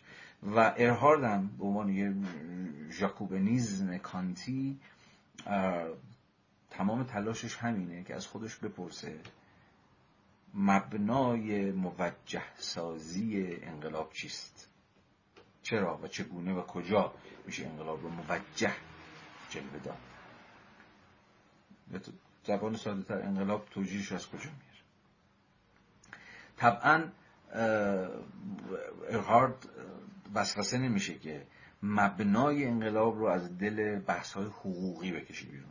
چون چنانکه خود کانت هم نشون داده بود از منظر حقوقی هر شکلی از انقلاب تا جایی که قرار کل مناسبات حقوقی رو زیر رو بکنه کاملا غیر قانونیه به تعبیر دیگه هیچ هیچ کانستیتوشنی نیستش که هیچ نظامنامه حقوقی نیستش که حق امهای و فروپاشی و در واقع کنسل کردن خودش رو به رسمیت شناخته باشه نه؟ خب اینجوری که از خود تناقضی سر در میاره دیگه. برای هر انقلابی به اعتبار قوانین موضوعه به حکم قانون اساسی غیر قانونیه. یعنی با بحث های قانونی و حقوقی و اینها نمیشه انقلاب توجیه کرد. البته اینجا میشه پرانتز باز کرد و نشون داد که دست کم بحث هایی که از مجرای حقوق سعی کردن انقلاب ها رو توجیه کنن ناگزیر از این بودند یا عموما ناگزیر از این بودند که برای توجیه انقلاب اگر قرار بود که به زبان قانون سخن بگن یا به زبان حقوق سخن بگن نه به قوانین موضوعه که عموما هر شکلی از امهای خودشون رو طبعا من می‌کنن بلکه به یه جور حق طبیعی یا قانون طبیعی متوسل بشن. اینجا خب بحث مفصلی میشه کرد. که می‌دونید به حال دو تا مکتب اصلی تو فلسفه حقوق هم همین دوتان دیگه سنت حق طبیعی یا قانون طبیعی و سنت در واقع قانون وضعی یا natural right و positive right. یا پوزیتیویست های حقوقی که خب چون که از اسمشون هم پیداست همواره غالب اینن که حقوق همواره بنیانی وضعی داره. یعنی چی؟ یعنی ما قوانین رو وضع می‌کنیم. و به این معنا همیشه ریشه دارن در تاریخ ریشه دارن در بعضی وقتا در سنت بعضی وقتا که نه حتما. ریشه دارن در ریشه دارن در تاریخ ریشه دارن در وضعیت ها ریشه دارن در فرهنگ و خیلی چیزای دیگه. گرچه پوزیتیویست های حقوقی عموما تلاششون اینه که بنیادهای حقوق و بر وفق چون یه شاخه کانتی خیلی پررنگی دارن پوزیتیویست های حقوقی سعی می‌کنن که نشون بدن چگونه و به چه معنا بنیانهای وضع قوانین میباید مبتنی بر یک جور عقل محض باشه. یعنی بنیاد بنیانهای اقلانی حقوق. تا به این معنا حقوقی که وضع می‌کنیم هم واجد جور کلیت باشن چون عقل احکامی که میده کلیه و هم قسمی ضرورت براشون حاکم باشه. اما سنت پوزیتیویست های حقوقی که به این معنا به وضعی بودن قوانین و به این معنا به تاریخی بودن قوانین نظر دارن سنت دیگری هست که درازدامنتر و قدیمیتر از سنت پوزیتیویست های حقوقیه که ما اسمش رو سنت چی؟ سنت حق طبیعی یا سنت قانون طبیعی چون که پیداست اونها برخلاف پوزیتیویست های حقوقی غالب اینن که ببین حق بنیادش در طبیعت در طبیعت بشریه. و این برای این سنت راهی بود برای فرار کردن از تاریخی کردن حقوق. راهی بود برای دفاع از مطلق بودن حقوق. یه سری حقوق هست که مطلقه چون طبیعت این حقوق رو و خود ریشه های لایتی هم داره دیگه چون طبیعت بشری چیه؟ گاد گیون دیگه جو خدادادیه. یعنی این حقوق رو خداوند از مجرای طبیعت بشری به بشر تفویض کرده یا اعطا کرده. و برای همین هیچ حکومتی با وضع هیچ قانونی نمی‌تونه اون حقوق طبیعی ما رو از ما بگیره. به این معنی سنت حقوق طبیعی خیلی به درد انقلاب می‌خورد. خیلی به درد نقد حکومت های مستقر می‌خورد. به, نقد، به کار نقد قوانین موضوعه می‌خورد که شهروندان رو و انسانها رو از کاری حقوق خودشون محروم می‌کردن. حالا به اعتبار چه می‌دونم به اعتبار فرهنگ یا سنت یا هر قانون قوانین موضوعی دیگری. به این معنا سنت قانون طبیعی سنتی بود که برای یه جور نقد وضعیت نقد قوانین موضوعه اهمیت پیدا کرد. آزادی حقی نیستش که قوانین موضوعه به رسمیت شناخته باشند یا نشناخته باشند. آزادی مثلا یا حتی بعضی ها مالکیت یا هر قانون دیگه اینها محصول طبیعتن. یعنی ما به... یعنی انسان به حکم طبیعت آزاد است. نه به حکم این قانون موضوعی که این آزادی ما رو حالا به رسمیت می‌شناسه یا نمی‌شناسه. اگر که ما پوزیتیویست حقوقی باشیم اگر جایی یا قانون اساسی یا هر قانون موضوعی دیگه حق ما رو به رسمیت نشناخته بود حق ما به آزادی رو اون موقع خب ما پیشا پیش از آزادی محروم بودیم و نمی‌شد از خواست آزادی دفاع کرد. ولی اگر آزادی حق طبیعی باشه چی؟ اون موقع می‌شد قوانین موضوعه رو از حیث اینکه مثلا آزادی ما رو به رسمیت نشناختن نقد کرد یا یا فرمان به امهاشون داد. تعطیل باد آن قانون موضوعی که حق طبیعی انسان به آزادی رو به رسمیت نمی‌شناسه نه یه تنین رادیکالی داشت و می‌تونست داشته باشه و, و به واقعا چنین بود. حالا این دعوای سنت پوزیتیویست های حقوقی و سنت حقوق طبیعی تا همین امروز هم به اشکال مختلفی با صورت بندی های مختلفی همچنان ادامه پیدا کرده. گرچه حالا سنت های حقوقی دیگری هم سرکلشون طبعا پیدا شده است. اما فارغ از این بحث کم و بیش تاریخی ارهارد هم بحث خودش رو کم و بیش بر بنیادهای حق طبیعی استوار می‌کنه. اما حق طبیعی که یا طبیعت انسانی که حالا خودش به یک معنای تاریخیه. یعنی چی؟ یعنی طبیعت از مجرای پروژه قایت شناختی خودش گام به گام که پیشتر اومده بیشتر و بیشتر قوای طبیعی انسان رو شکوفا کرده. یا به تعبیر دیگه انسان به مسابقه موجود طبیعی در طول تاریخ شکوفانتر شده نیرومندتر شده. بیشتر توانسته است که قوای طبیعی خودش رو فعلیت ببخشه. و اگر ربطش بدیم به همون بحث دقایق پیشمون در مرحله ای از تاریخ طبیعی خودشه که امکان روی پای خود ایستادن رو داره. یعنی طبیعت او رو اون بحث کانت طبیعت او رو به درجه از بلوغ رسونده اتفاقا که بتونه به خودش اتکا کنه و نه به دیگری نه به قیم نه به هر شکلی از اتوریته.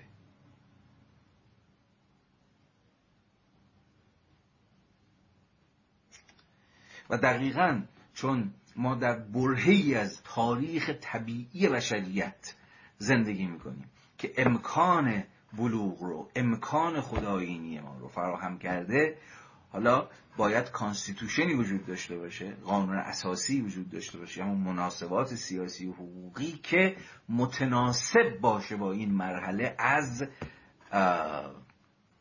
تاریخ طبیعی بشر که مرحله خدایینی اوست مرحله بلوغ اوست. و انقلاب ها چگونه توجیه میشن به معنای اخلاقی؟ از این حیث که آنجا که فرم سیاسی حکومت یا همون قانون اساسی یا هر چیز دیگه متناسب با این نباشند متناسب با این مرحله ای از بلوغ اخلاقی بشریت نباشند و مانع ایجاد بکنند. در برابر این روشنگری که دیدیم روشنگری همون خدایی شدن بود همون خودیستایی بود همون بلوغ بود همون خروج از کودکی خود بود. اگر حکومتی در این مرحله تاریخی ناهمساز بود با این وجه این مرحله تاریخ طبیعی بشر که رسیدن به بلوغ رو اختزا کرده.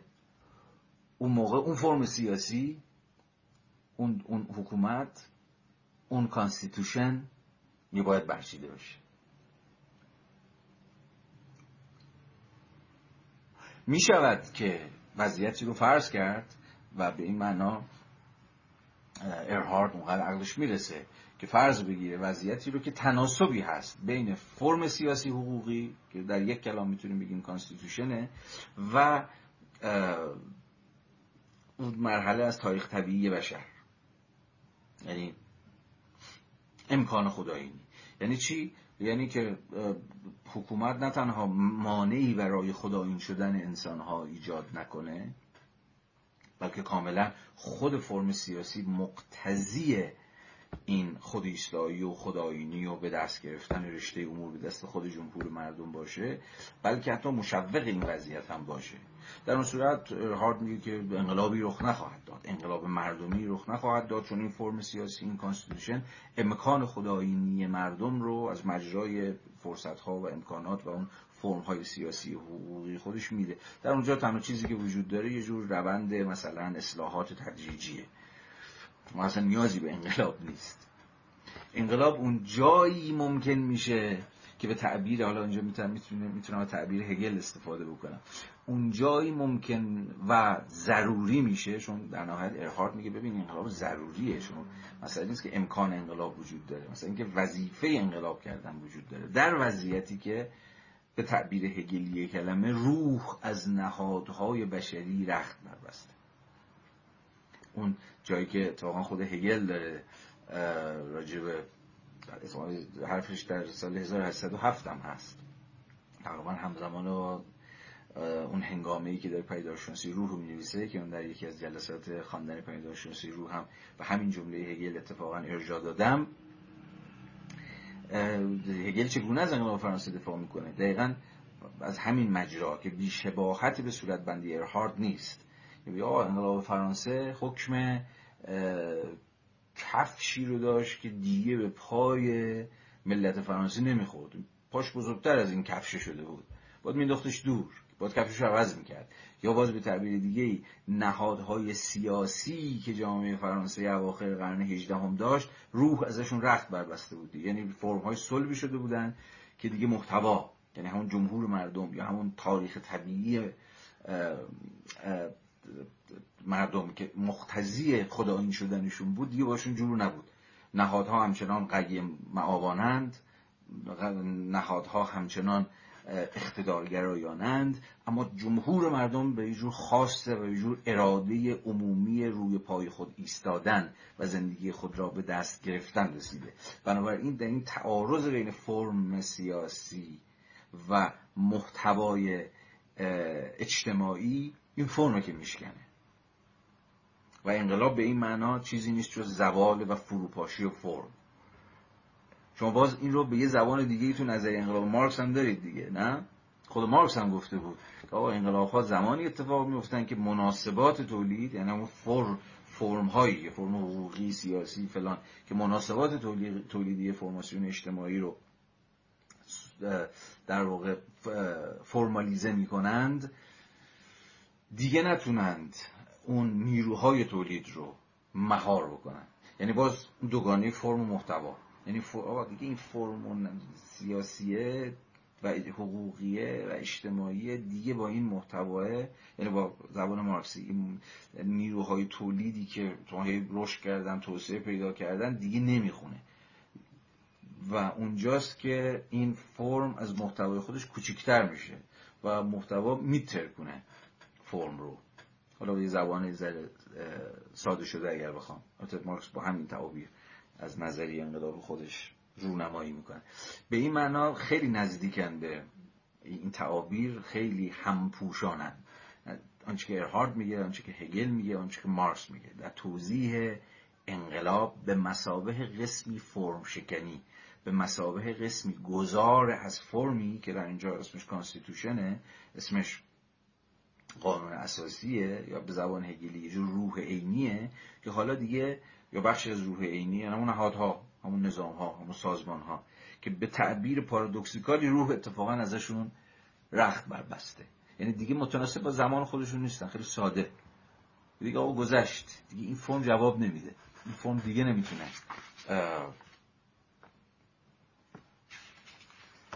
ارز به حضور شما که این مردم رو که حالا به قول ارهارد احساس حق می‌کنند احساس حق می‌کنند. راضی کنه. و کانستیتوشنی حالا باید در کار باشه که متناسب با این احساس حق باشه. یعنی که به زبان سیاسی تر یعنی شهروند بودن. یعنی شهروند خدایین بودن.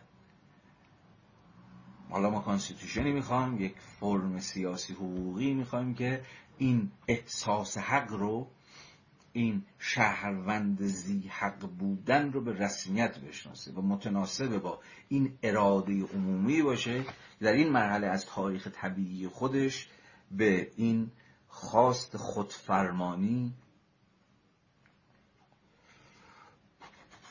نائل اومده. بنابراین انقلاب ارهاردی یا انقلابی که ارهارد میگه قراره که چنین انقلابی باشه. یعنی انقلابی در مسیر قسمی توسعه و بست امکان بالغانه و خودفرمایانه و خودآینان زیستن. که به تعبیری همون انقلاب روشنگران است. یعنی enlightened revolution. انقلابی که خواست روشنگری بیشتر یعنی خواست خود ایستایی بیشتر رو به رسمیت می‌شناسه. بسیاری بحث های دیگری هم می‌توان به اتکای این متن کوتاه اما پر نکته ارهارد وسط کشید. اما از اونجایی که تقریبا همین الان هم شوخی شوخی ما تقریبا دو ساعت و نیم دو ساعت چل دقیقه در خدمت شما هستیم. من از جزئیات و ظرایف این جستار میگذرم و فقط به همین دنبال کردن خط اصلی استدلال ارهارد و اون لب لبابش که دفاع از انقلاب مسابه تثبیت حق خدایینی جمهور مردمه بسنده می‌کنم و شما رو دعوت می‌کنم که خودتون این جستار کوتاه رو در این کتاب بخونید و زوایا و ظرایفش رو خود به نزد خود بیاندیشید. خب ما از جلسه ای که قرار بود به شکل ایدئال چهار بخش داشته باشه به بخش اول دومش رسیدیم. اونم خیلی مختصر و موجز و فشرده. لطفا همین اندازه رو امشب از من بپذیرید. هفته آتی. اگر امکان برگزاریش رو داشته باشم که خب سعی می‌کنم حتما یه روز قبلش اعلام بکنم.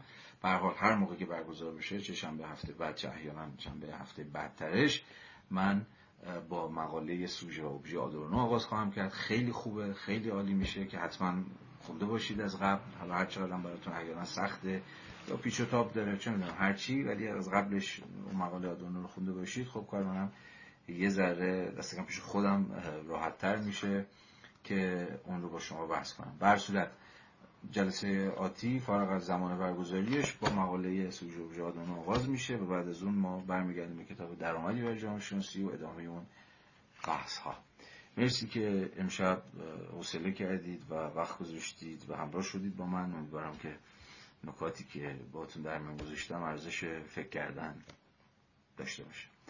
مرسی شب همگی بخیر. تا